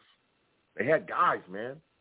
So salute to J.E. Again, salute to all the savages in the chat. I'm going back to them again. My guy NY, Jeff FL, says, I can see trading 34 and a third rounder to move into the first if he loves someone. Listen, I talked about the third round. If somebody's willing to take a third round pick for us to move back up late, late, late into the first round, maybe Joe Douglas does that. that that's an interesting scenario as well. There's a lot of takes to be had. A lot of takes to be had. Again, 515-602-9639, 515-602-9639. Call in and please be patient. I can see everybody. Don't call in and hang up, call in and hang up, call in and hang up. All right? If you do that, I will never see you. Ever. You'll be in the abyss. I'll never hear from you. So just please be patient. I'll get to everybody. So next caller I'm going to is my guy E, man. I'm going to my guy E. I need to hear. I need to hear his take. I need to hear his take, man. Salute to you, E. I want to thank you for calling in tonight. Listen, man, give me your final prediction at number two. Who are the Jets taking, man? All right, man. Before I get into that, so I need you told me to get a replacement for who to talk smack about on the show to replace Sam Darnold. So I actually got two options: Bless Austin or Chuma Edoga. Who do I go with? I'm leaning more Bless Austin because I think he's going to play more, and I think Jet fans like think he's better than he actually is. So that, that's kind of my Yeah. choice. But who, who would you pick? Oh man, you know I'm a bash Chuma all day long. Go with Bless Austin. You know Bless Austin. You want you want you know go go ahead go with Bless Austin because like you said he's gonna play more. He's gonna be out there. So go ahead if that's your new guy. That's I hope go not. ahead and do it. All right, man. But yeah, get, get So who- number two pick. I, I'm I've been Okay. saying this for a while. I think it's gonna be Wilson. I really hope it's Wilson. Um, you know, I like Fields too, but you know, Wilson's my guy, man. I think he's a Jets guy too. So I'm looking forward to his name being called on draft night. Okay. Are you a guy that is concerned about the pressure of playing New York weighing on on uh on, on Zach Wilson? Are you concerned about that? Because there's big expectations I'm really come not. here. Do you think he'll be able to survive and live up to it? I'm not. I'm really not, man. Like, I'm not concerned with Wilson specifically. Like, if you're, I'd be concerned about like all these guys because, like, even though like these guys have played on like you know the top stages college football, you know, it's different from playing in New York. You know, I'm not too worried. I Mhm. know that he knows what he's getting himself into. You know, and hopefully he just plays well, and you know he doesn't have to deal with the the press. Hey, Sam Darnold said it best: don't listen to the media. Uh, in his Panthers Yeah. press conference, he, he said that was his advice to the the, the next quarterback for the Yeah. Jets. So I, I I think people are blowing it a little out of proportion, but I mean I understand it considering you know he's a kid, small town kid from Utah. But like, hey man, some of these other guys you know small town kids from the South. Like that's not New York. I know they played at you know big stages in college and whatnot, but I'm, I'm not too worried about it. Yeah, yeah. Look, I, I'm hoping that they just surround him and make sure that he doesn't succumb to the pressure. Because again, we've we've seen the media run coaches out of here. We've seen it. We've seen players that don't want to come here and play here because of the media. So we've seen these issues. I'm just hoping that Saleh and Lafleur and you know even uh, Rob Calabrese, our, our our our quarterbacks uh, coach that they surround this guy and be like, listen, whatever goes on, and hell, the entire team, the entire franchise surround this guy and says, whatever going on on the outside of this locker room does not matter. Only listen to us. Don't pay attention to that stuff because they'll get after you. The fan base will get after you too. They don't like to bring that up as well. The fan base has gotten after multiple guys quarterbacks. They booed Geno Smith at a charity event. They used to, you know, bash Mark Sanchez as well all over the place. This this fan base will get after you too. So there's a lot, but we got to make sure that he stays straight no matter who it is that we select. Now you're a guy that's saying, hey, Zach Wilson is your guy. That's who you select, and that's who you'd like to see at number two. That's who you stamp in. Would you be shocked if the Jets drafted a guy like Justin Fields or even Trey Lance? Yeah, I'm not expecting it whatsoever. I, I wouldn't say I'd be mad. I wouldn't be happy because I like Wilson a lot mm more. But um, yeah, I'd be I'd be stunned at this point. I'm really confident okay. in Wilson. Okay, okay. Look, I respect that. So now we're going to 23. Give me your prediction for who you're taking at 23. All right, so who the Jets are going to take? I think it's probably going to be probably Greg Newsome, just because I don't think Alijah Vera-Tucker is going to be there. I also don't think Teven mm. Jenkins is going to be there. I think the Raiders are going to get him. That mold, the super physical player they like. They destroyed their whole mm-hmm. offensive line for some reason this offseason, so they need a right tackle. So I think he's a good fit for them. So I think Greg Newsome's going to be there. You know, Joe Douglas realizes how bad Bless Austin is, so he needs a replacement. There's my first jab at mm-hmm. Bless Austin of, of the season. Um, and uh, yeah, he, you know, he realized how big of a need it is, and um, yeah. So uh, Greg Newsome, I'm hoping it's Alijah Vera-Tucker. I'd like Creed Humphrey too, but I think it'll be Greg Newsome. Okay, so when you look at the situation, you're taking Wilson at two. You're looking at, at Greg there at 23. When are you addressing this offensive line? I mean, what do you think the Jets do in the second round? Yeah, so I would take uh, the best guard available in the second round, and I'd actually I'd be in favor of packaging two third round picks to move back up in the second round if there's a guy there who falls a bit. I'd be in favor of something like that. Or if a guy falls down in the third round, you pick guy there. Um, okay, so yeah, so you you, definitely so, have so to take you, hold, hold on. Yeah, hold on a second, E. So you looking at packaging, uh, you know, two of our third round picks, move up in the second, back up into the first. Where exactly do you think that'll get us though? Back into the first, like no, no, the, no. Uh, you know take the two thirds, move back up into the second round, not into the first round. Oh, okay, okay, okay, okay. Yeah, that's, yeah. That's way that, too much to give uh, up to get up in the first. Yeah, yeah no, three picks to move up. That's crazy, man. Yeah. Yeah, no, no. Look, I respect it. Yeah, I, you know, and that's something I brought up as well. Po- uh, possibly packaging those two third round picks and moving back up into the second. You know, even if a guy slides or hell, even if there's guys that you covet that are there, you know, I could see us doing that, really getting that talent. But like you said as well, making sure that we we get some type of offensive line help in the second, especially if you're taking a corner at, at number two, winning whatever you can there in the second will absolutely benefit us and help us because we need to surround this quarterback with some type of talent. But even then, I'm looking at the situation, and there's other Jets fans as well that are saying, hey, in the second round, if Travis, you know, Etienne is there, I'm taking him. Do you agree with those people, man? What are you, what are your thoughts on people that even say things like that? That we should take a running back in the second round? Yeah, play play the soundbite the hell to the no, because that's exactly how I feel. One second. One second. Here we go. Hell no. To the no, no, no. Hell to the no. Hell to the no. To the no, no, no. Let them have it. I'm listening. Yeah, man. No, I, I explained this last time. We're not in a position to take a running back high. We got way more needs. What's what good? I saw someone say in the last show, "Oh, well, Najee Harris is such a dynamic player," and then I commented, "He ain't going to be so dynamic with Alex Lewis up there." So, I mean, offensive line makes the running game. Um, you know, the yeah, the, the offensive line is so much more important. The, you know, the corners, linebackers, tight end, wide receiver, like yeah. all positions I'd rather take over a running back. I mean, like let's make it do with a RB by committee, and also you look at some of the top running backs in the league. None of them are. Most of them are like third round picks. I mean, you know, yeah. look at the Packers. Aaron Jones, fifth round pick. I mean, like we talked about the 49ers, they got undrafted guys. You know, Dalvin Cook's third round pick, Alvin Kamara third round pick, and like like even look back in uh, 2018, Saquon Barkley is this generational guy. Yeah, he's a great player, but I say Nick Chubb's probably the best running back in that class. He's not a first round pick. So I mean, and look Yeah. at speaking of that class, you know, Rashaad Penny's done absolutely nothing. Sony Michel's not great. Like those guys picked in the first round. So I mean, the value's not there. So no, I'm not. You know, Etienne, Najee Harris, those guys are awesome, no doubt about it. And also, the thing thing with them too, like I I'd also like a running back who has like less carries, and they, they've gotten a lot of carries. They already got some Chandler Tyler. Both of them, I think, played four years in college. You know, were the lead backs, got a good amount of carries. I'd prefer a guy who you know hasn't gotten the bulk of the carries that they've gotten.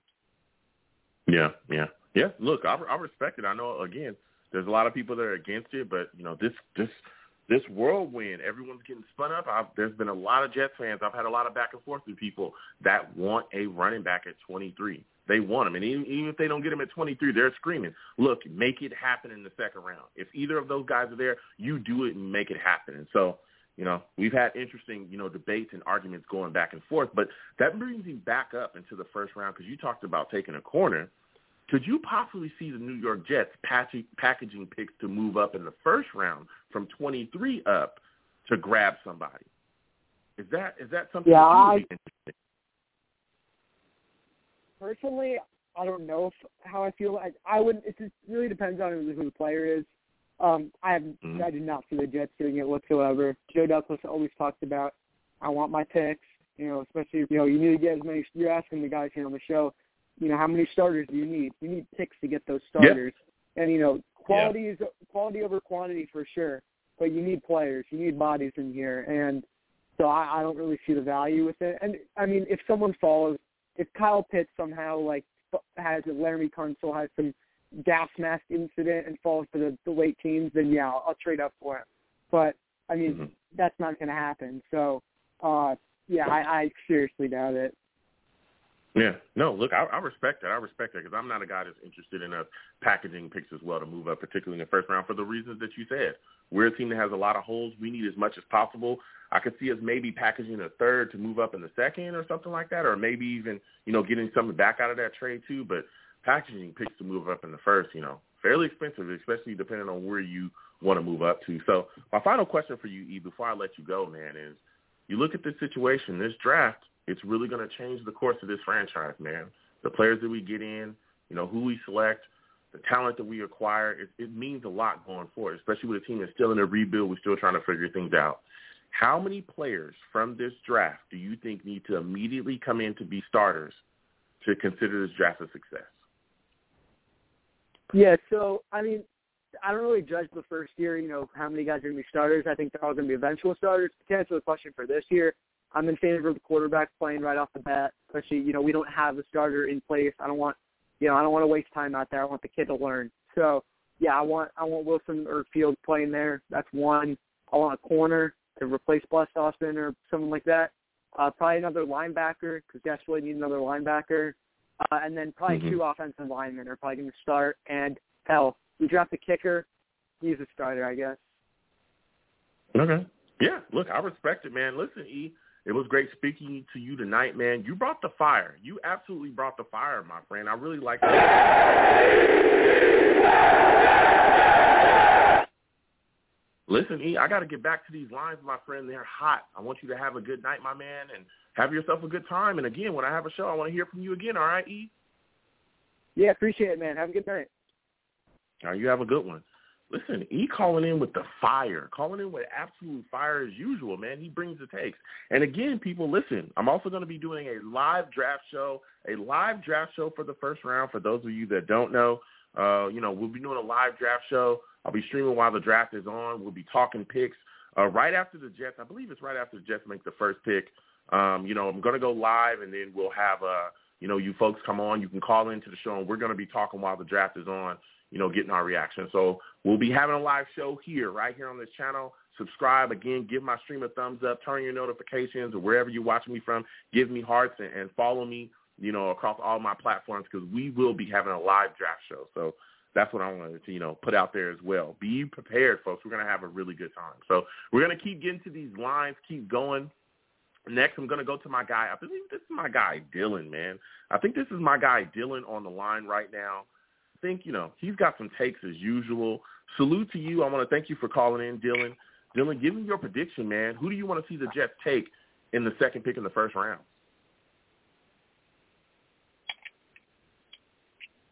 Dylan, 646? 646? Hey, Joe. Joe? Yes. Yes, 646. I got you. Joe, it's Colin. Oh, Colin, excuse me. Joe. Salute to you. Colin, salute to you. How are you doing today, my friend? How are you feeling? Good, good, good. What's going on? Uh, what's going on, my man? So I want to get your get, give me your take, man. What do you think is going to happen, man? Who do you want to see the Jets select at the number two, man? Who is your prediction? Well, I think the general consensus is that everyone, including the media, all thinks it's going to be Zach Wilson. Um, mm-hmm. So that's that's the pick. I, that's the pick I think is going to happen. Um, mm-hmm. But you know, as I mentioned to you before, me personally, um, Justin Fields is my guy.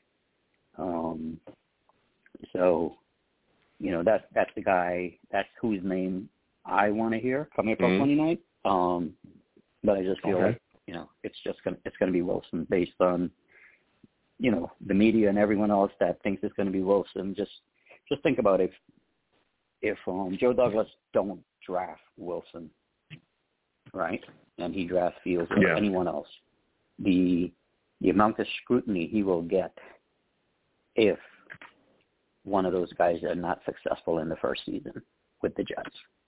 And Yeah, Wilson, you know, goes to the 49ers or something like that. So um Yeah. I th- I think it, it's it's re- going to be like the safe pick for for Joe Douglas at this point. Yeah, but here's and and again, I want to thank you for calling in, Colin. It's always phenomenal to speak with you. But can he really be worried about that? If that's his guy, if that's the guy that he covets, that he thinks is going to be, you know, he, that he thinks is going to take the Jets to the next level, that he thinks is going to be a very solid prospect here, quarterback that's going to be able to lead this franchise for the next ten years. Why would he succumb to media pressure? If he succumbs to media pressure and doesn't get the right guy, that'll crush him. That'll crush him too. Doesn't get the guy that he wants, that'll crush him too, man. Because say he does pick Zach Wilson and Zach Wilson fails here, they'll bash him the same way. We've seen that. We've seen that the, the media plays both sides with the Jets, both sides. So Yeah. I'd be worried if Joe Douglas decides to, you know, go with a guy that he doesn't feel, you know, very confident in, just to succumb to media pressure or even fan, even the pressure of the fan base. Yeah, I, I the the one thing that have me like scratching my head is on Zach Wilson's pro day was when the 49ers made that blockbuster trade, right? When they Mhm. they go in and they give a haul to move up to the third pick. So I, I Mhm. just feel like you know the Jets are going to take Fields and the 49ers give that haul to get Wilson. Mm-hmm. I don't think it's the reverse. I don't think it's the reverse. The reverse way. I don't think they they give that haul to get Justin Fields.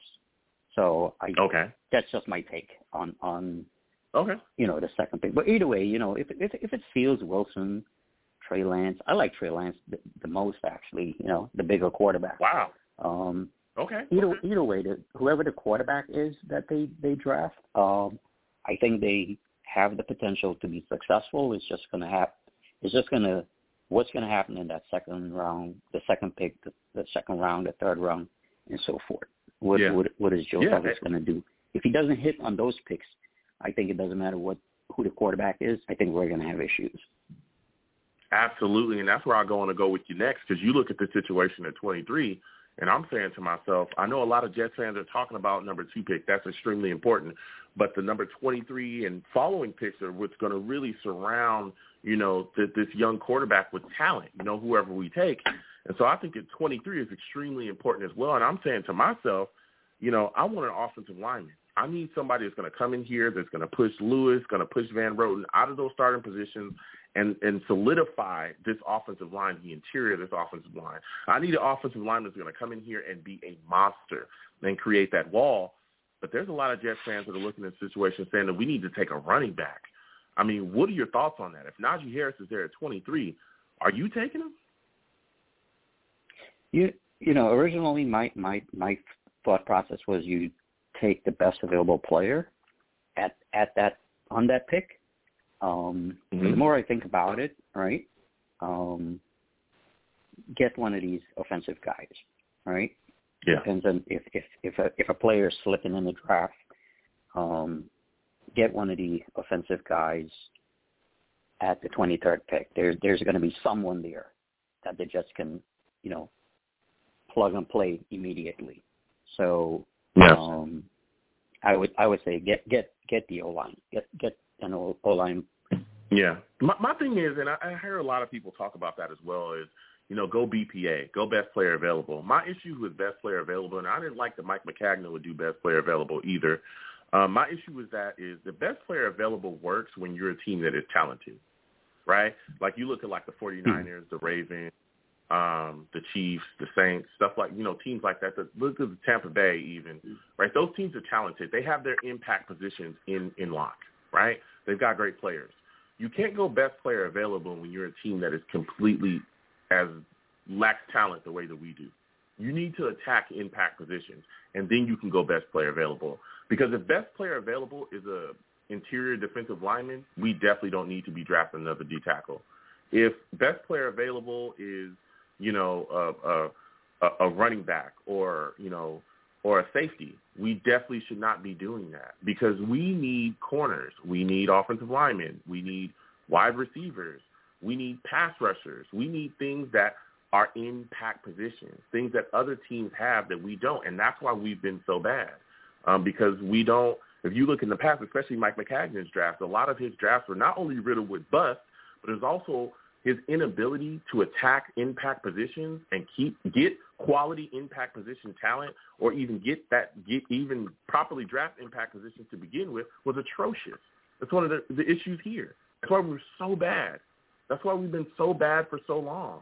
His inability to Yeah. figure out how to Yeah. shore up the offensive line, that fell. You saw how even Joe Douglas, you know, he kind of struggled his first year as well. We've seen it. The you know bringing back Lewis, Van Roten being here, People don't even like our center. Our center has question marks all over the place as well. People want to slide him to guard. You've got to shore that stuff up. So I understand people talk about best player available, but I just I don't like that. I like to absolutely go to what we need immediately. And even if you have, if you feel like you're reaching, then trade down, gather, you know, gather more uh, capital to where you're not reaching, and make sure that you attack your impact position. Particularly when you're drafting a young quarterback, you want to make sure that you do that. So, look, I hear you. Um, I look at that situation at 23, and I and I I said it as well. I'm going all line. Vera Tucker, I think if he's there, if Teven Jenkins is there, I'm taking him too. But then you flip to the second round, and I'm a guy that thinks we should double dip and go O line in the second round as well. Do you agree? Um, yeah, definitely, definitely. Because there's going to be guys, there's going to be good guys there still that you know we Mhm. can get. So um, I don't have an issue if we do that. If we double up and get two offensive Mhm. guys, um, but at the same time, you know, you still got to look right and look at the the defensive side as well, right? If there's a Yeah. corner, that's probably worth picking, you know, and maybe maybe you can get someone else like a Wyatt Davis might slip to the third round, and you can get Davis in Mhm. the third round, right? But you're going to get Yeah. a corner. Then I think at that point you you got to you got to look at the needs, right? If there's an edge, you know, a cornerback that's available, and you you think it's you know higher on your draft board, then I think you got to grab one of those guys instead Yeah. and and Yeah, you know look, I go, respect you know it. go back into the third round and get get a um get the O line again. Yeah, yeah. When you look at the situation, this is my final question before I let you go. You look at the situation, man, and I think that this draft, you know, Joe Douglas has got to make it happen. How many players out of you out of this draft do you think it'll it'll take for this draft to be considered a success? How many players do you think have to be starters out of this draft to to make this draft be considered successful? Three three players has to be starters in this draft. I Okay. mean, you can't Okay. have 10, 10 draft picks and not have one starter. Um, well, you're going to have one starter in your quarterback, obviously, right? Yeah. But you have Yeah. nine additional picks, and you're telling me they're all going to be on the bench? No, you got you got to hit you got to hit on on you got to get that's that 23rd pick and that 34th pick has to be starters as well. I mean, Denzel Mims was like the whatever pick he was, and he's a starter, right? So um, you got to hit on three. Yeah, Colin, Colin, you bringing the fire right? Give him a hand, everybody. Give him a hand.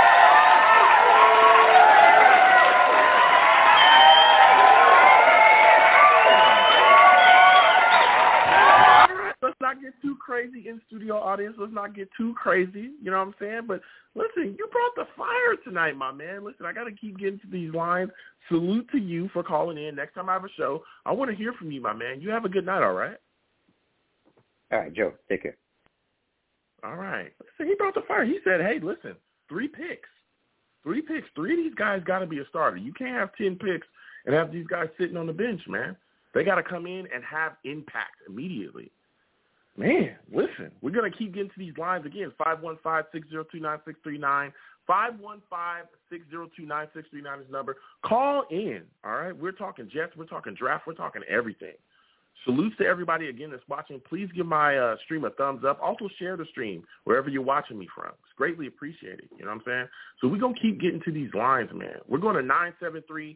973, I'm coming directly to you. Salute to you. I want to thank you for calling in. Give me your prediction for the New York Jets at number two. Who do you think they're selecting? Hey, Joe. Beforehand, I I will give you good evening. Uh, this is Darley. Um, my prediction for number two, even if I don't like it, I will go to the general consensus with Zach Wilson out of BYU.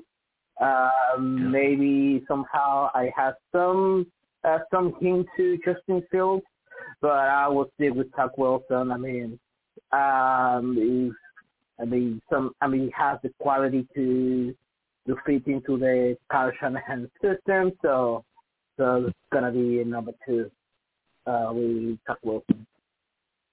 Yeah, and again, I want to thank you for calling in. Look, I, I hear you. There's a lot of people talking about Zach Wilson. Um, that you know, a lot of people say, "Hey, he's the guy that the Jets are taking."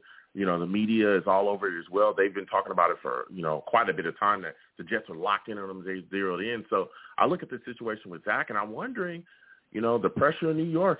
You know, it's heavy, just like I do. You know, do you think he'll be able to survive in this pressure? That that's going to be on him and be able to succeed in it. Because playing in New York is serious business. The media is going to be on you. The fan base is going to be on you. What do you think he's going to do with this pressure, man? Do you think he'll survive it? Yeah, he will survive. The reason why that is that he has the coaching team uh, surrounding him.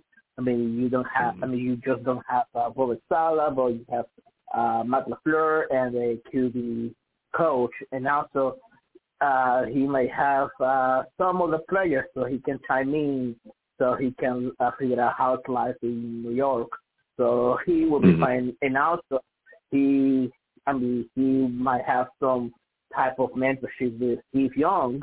I mean, he's, uh, I mean, you know, Steve Young is a legend, so he can have some chime in to say, hey, how to life in New York, even if he hasn't played played in New York, but he knows what New York is.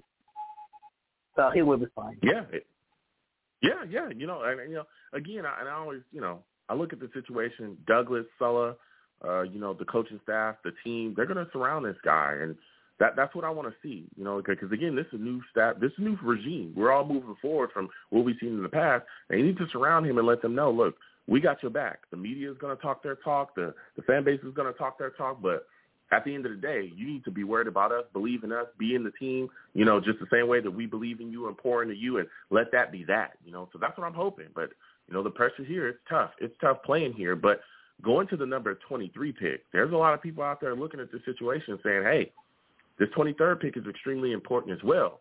Who is you? Who is the guy you want? What is your prediction for the 23rd pick? Who do you think we take there? Oh boy, so I, I mean, I would like to have uh, like Vera Tucker, but uh, somehow he will be left earlier. And the other, and the other you have Greg Newsome uh, out of Northwestern University, but also he will be gone as well. So it will be interesting for me that if I can trade out a little bit down, let's say to the number 26, 28, to gather some, uh, let's say, late sec- second round pick or, or mid third round pick and pick Mhm. uh, Ray Humphrey. So that's gonna be an extra, I mean, extra pick for me to build uh, the team here. Okay, so if you if you're Yeah. trading down in the first round, who are you taking in in the first? Uh, if I will trade down, I I mean, uh, gonna it's, it's gonna be an an average here. I would still pick Creed Humphrey if I don't. I mean, if I if I don't have other trade down. Okay, okay. So so either way, Yeah, you, but- you're trading down. You're going to take Creed Humphrey in the bottom of the first round. Yes, yes, because Okay. because we because the thing is like, uh, and I will plug into the number thirty to the number thirty four. I would like to trade out Yeah. too and and have a pick on Wyatt Davis. Uh, I mean Wyatt Davis there if he's done. Uh, would take uh, who was the other guy Trey Smith out of Tennessee. I mean that could be a good uh, tough um, all line there. I mean it's Zombie Nancy. Yeah. And even and even though if it's Chris Humphrey's gone to number twenty three, I can pick okay, I can go to Teven uh Jenkins and uh the second in the second round I would go down to uh Quinn Meinerz. Okay. Quinn Meinerz is a very Listen. very nice guy. Yeah, listen, you're bringing the fire right now. Give this man a hand. Listen, disrespect him.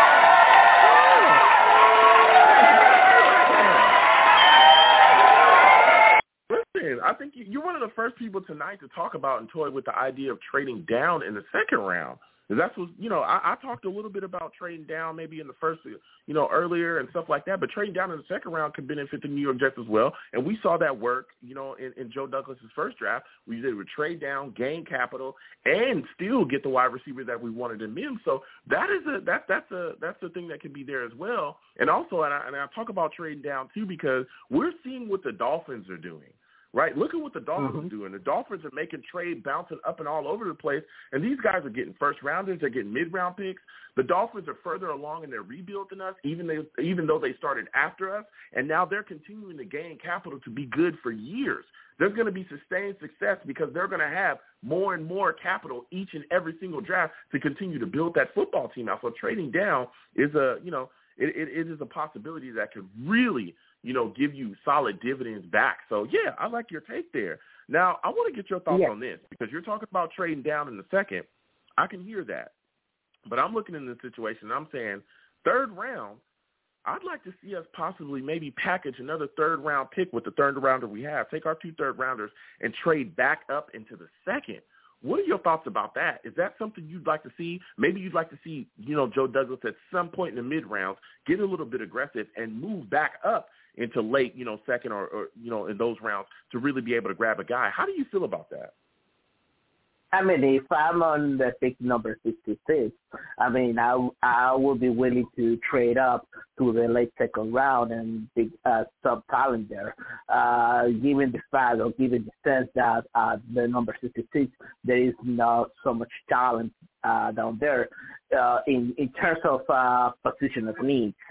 For example, uh, quarterback. I haven't mentioned quarterback. I would like to see uh, Santos Jr., but he was gone in the mid second round. So if we, Yeah. I mean, if if it's interesting, or even if we are very, even if we are good on paper on the wide receiver, we would like to see either to pick uh, Rondale Moore or the or Elijah Moore uh, to uh, Mhm. in the late second round. I'm I, I'm more open, but if I'm staying on the number 66, I rather, I will I will pick uh, the guy from uh, the linebackers for LSU, uh, Jabril Cox. I mean, given the fact that uh, the L, I mean the linebacker position is getting weaker, given the fact that um, CJ Mosley is not active for the last two years.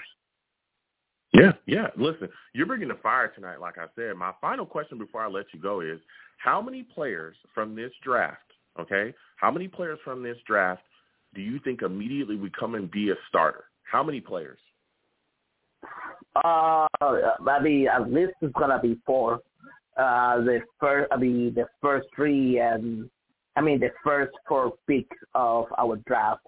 Uh, I mean, uh, the fact that if you select a high number third and high third, you we expect it to be a starter. It to be uh, an Yeah. as well. I mean, let alone the first three uh, picks that they get selected. Yeah, yeah. Listen, you're bringing the fire tonight, man. Salute to you.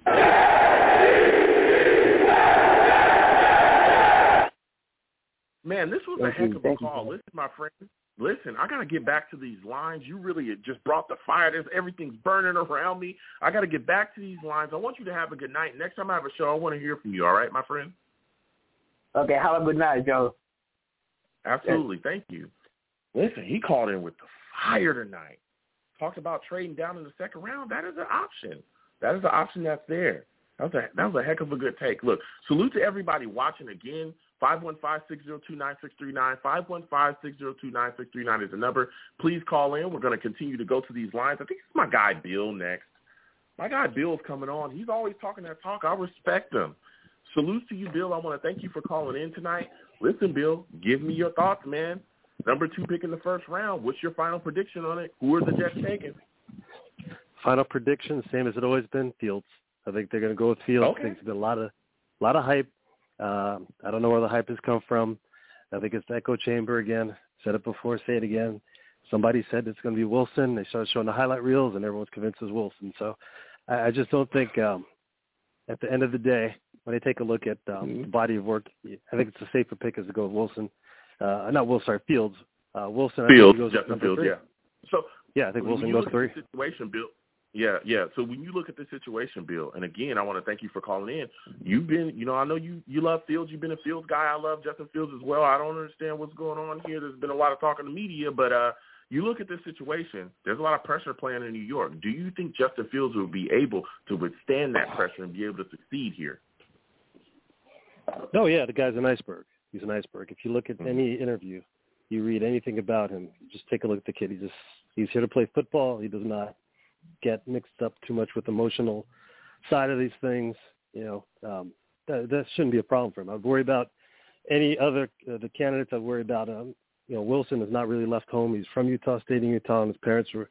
You know, got to see his parents every weekend. He's not going to have that luxury. It's a different environment. You know, when the kids go, these guys are not just getting you know, new jobs. Like if you got a new job across the country, there's a big break-in period. But if you get that job and you are basically the president of a company, you have all that pressure on top of that, as well as being 20 years old, millionaire. It's all these challenges. So I just think from experiences that UC Fields has had to go through already, changing schools and all that, you know, he's handled that well. Yeah, yeah, yeah, he has. And so I look at this situation, Bill. Let's get right back into it, man. Twenty-three. There's a lot of people talking, man. A lot of people talking. What is your prediction for the Jets pick at twenty-three? It's probably going to be Vera Tucker if he's there. I think they're going to call it be safe, get the quarterback at number two, and then go for the offensive lineman. Uh, he can play inside or outside. Versatility, everyone always likes to talk about. And uh, yeah, I think they can't really go wrong with that pick. I think there's going to be a lot Yeah. of positions, a lot of people around that area in other positions that they can kind of wait for third, the second round, maybe get someone comparable. But I think after Vera Tucker, for someone who could play both inside and outside, who has that track record of doing that, but he's the only guy. Outside of that, I think Yeah. they have to go with someone like a Leatherwood or a Cosmi who could maybe you can move in and out, but not at 23. They'd probably wait to get someone like that in the second round and maybe even third if they stay around. Yeah. What are your thoughts about people that are talking about possibly taking a running back at 23, like Najee Harris or Travis Etienne? How do you feel about that? See, I, I don't, I don't know about that. I'm sorry to come in with no take, but uh, I, I just hear about the Shanahan system has uh, they need speedy, they need speedy running backs, right? And Yeah, for this, yeah. this this off season, we don't. Everybody's running a four two nine, so I don't know who's fast and who's not fast. So that's something that uh, you know the, the the the GM staff and the staff's going to take a look at and see if there's someone who's extraordinary. But I really don't think they'd pick that person in the first round anyway. As much as Yeah. that's an extra pick, I think they're going to look at that pick as a, a pick to just shore up the uh, the needs. Maybe the ex- the extra third round pick, they might go for a Mhm. running back that might get exotic if someone's floating out there. And from the way that everything's stacking up, everyone's talking about Williams from North Carolina could be the number one r- running back. That pushes everyone else down. Then maybe you could get like Etienne in the early third round, possibly. I mean, I'm not sure, but there's also the Michael Carter, also from North Carolina. A couple other names. So Yeah. you know, depending on the, you know, what their assessment is of the speed for those guys, and I think also the guys need to have hands out of the backfield for Shanahan. So, you know, we'll see, we'll see. But yeah, I don't, Yeah. I don't think that's going to happen this year for the Jets. Could you see the Jets packaging pick to trade up in the first round to maybe grab a guy from 23? Uh, I, I think there's too many needs. I don't know if there's anyone in particular that Yeah. Joe, you know, this is our second draft with Joe, so we're still trying to figure out his tendencies. You know, you look at some teams where they'll they'll find a guy that they absolutely have to have and and move up. And I don't know if we're in a situation where there's a guy we absolutely have to have who's going to make a difference. I mean, you get Mm-hmm. you know Joe Montana, it's not going to make a difference if we have the rest of the squad. So it's it's a it's a numbers game at this point. I think just have to get as many quality picks as you can, unless there's some guy who falls for some reason inexplicably who we just can't find, and the drop off from him is is, is steep until our next pick, maybe. But mock drafts and so forth, I don't know if there's really anyone out there to package up and move up. Um, I think we need more bodies than anything. Yeah, yeah. So when you look at the top of that that 34 in the second round, who's the guy that you predict for the Jets to take there? 34. This one's going to be tough. I think they probably need to go with another offensive lineman. I think they can do that because there's a lot of linemen, and um, you know you take your pick of what you need. If it's a matter of, mm-hmm. I think everyone's looking at inside interior linemen, and if there's going to be a lot of guys who are offensive tackles in college who you're going to read about shorter arms or not as tall, a better run blocker, yeah. then you know to have those guys that can be a, you know emergency tackles, especially last year. You know, we had some issues when Becton got dinged up a couple of times, and you know, guys coming off the bench didn't help the cause pretty much. So if we had guys with that experience inside outside, you know, like I said, like a Leatherwood or Cosmi, um, those two guys who are tackles, projected maybe guards, and but they have that flexibility, mm-hmm. can move them around. So if we have first two um, offensive linemen off the board, if you can get like you know um, get those guys off the board, that would be very helpful. So hopefully they go that yeah. route, and then after that, then then after that, it's just cherry picking. Everyone's talking about cornerback. I mean, cornerback again. I know the defense. I don't know the defense that well to understand, but I'm I'm I'm reading that. You know, you don't need a guy who's going to play tight coverage. You don't need like a man guy. You need more of a guy who can play off. So you know, there's a lot of cornerbacks out there who, you know, people they, they don't have highlights because they're not you know they're not sticking the guys like glue, but they're keeping everything in front of them. They're breaking them passes.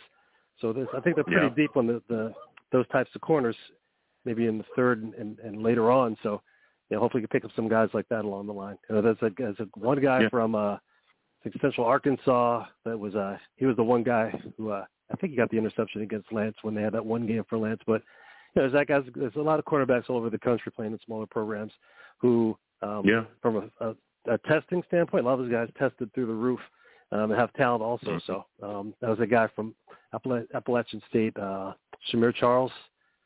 And that yeah, guy's yeah. I mean, he led the, yeah, led the league yeah, in like pass breakups, but no one's talking about him.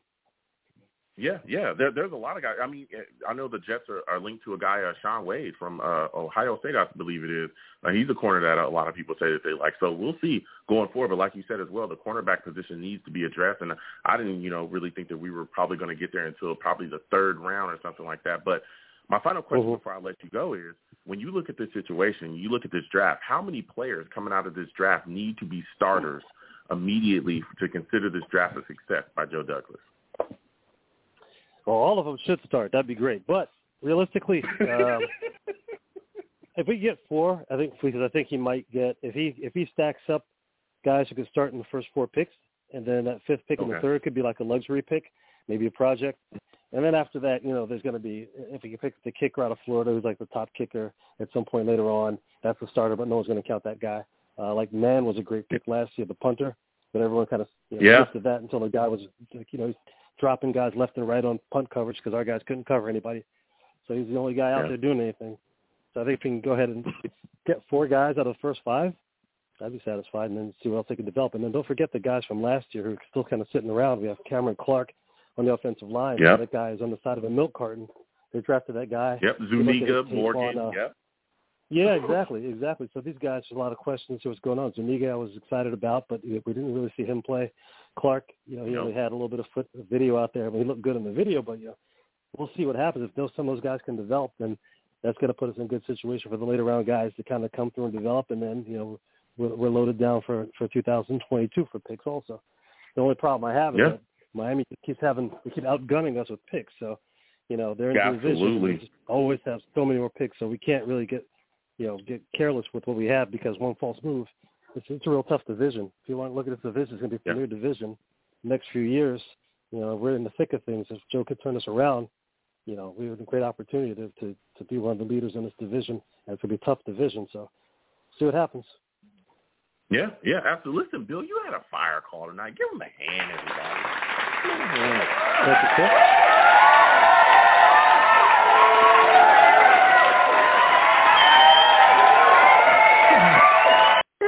Always a pleasure You had catching you. yeah, after and again, thank you for calling in. Listen, man, like you said as well, uh, the Dolphins, and I, I keep bringing them up. The Dolphins are really putting things together, and they're moving around and making trades, and they're picking up capital that's going to continue to make them good for years to come. But listen, man, I got to get back to these lines, man. I want to thank you for calling in tonight, Bill. It's always good to speak to with you. You have a good night, my friend. Dude, take care, man. All right, you have a good one. Listen, Bill calling in with the fire as usual, man. The absolute fire. He brought it. I want to thank everybody for calling in tonight. This is one heck of a show, man. There was so much fire spit on this show by a lot of people. We went back and forth. We had a lot of debates. Uh, for me, my final prediction at two, I think the New York Jets shock the world. I think they shock everybody and take Justin Fields at number two. okay, you know that that's my prediction. That's what I got. Um, you know, so I think they take Justin Fields at two. I think at 23 they take Vera Tucker. And I think in the second round at pick number 34, I think we end up with Creed Humphrey. That's who I think we end up taking. So, you know, a lot of predictions, a lot of debate, a lot of stuff to be had. Again, if no matter where you're watching me from, please like the stream. Please subscribe. Um, you know, please follow the stream. Please share the stream as well. It's always greatly appreciated. So I'm going to go ahead and close the show out, folks. Listen, I am the man of the people. I'm here for the people. Let me shamelessly promote my Facebook page. Everyone go on Facebook, search The Long Beach Joe Show. Like that page. My content's up there. Go ahead and give it a listen. Message me. I'll message you right back. I love going back and forth with folks about this football team. Also, leave me some feedback. I love hearing about what you folks think I do here on The Long Beach Joe Show. I'm also on Twitter as well at YoungJ000 to three zeros. Go ahead and follow me. I'll follow you right back. You want to troll me? No issue. I am the troll that lives under the bridge, and I will have my Mekhi Becton jersey on at all times. All right? I'm also on YouTube as well at Long Beach Joe Jets. That's Long Beach Joe Jets on YouTube. Um, please subscribe to the channel there. Give my videos a thumbs up. Turn your notifications. And if you want to troll me in the comments, no issues. I'll troll you right back. I'll go right back and forth with you. All right, folks? And as always, people, when you see me in person, all right, when you see me in person, it is arms out, chest open, free hugs for everyone. Okay? The hugs are absolutely free. They'll cost you absolutely nothing. You know what I'm saying? Anyone that tells you any different is telling is not telling you the truth. They're telling you a straight lie. The hugs will always remain free. So I want to thank you folks for watching. I want to thank you folks for listening. Without you people, I am absolutely nothing. Thank you for taking the time out of your day to listen and watch the show, all right? You folks have a good one. Peace.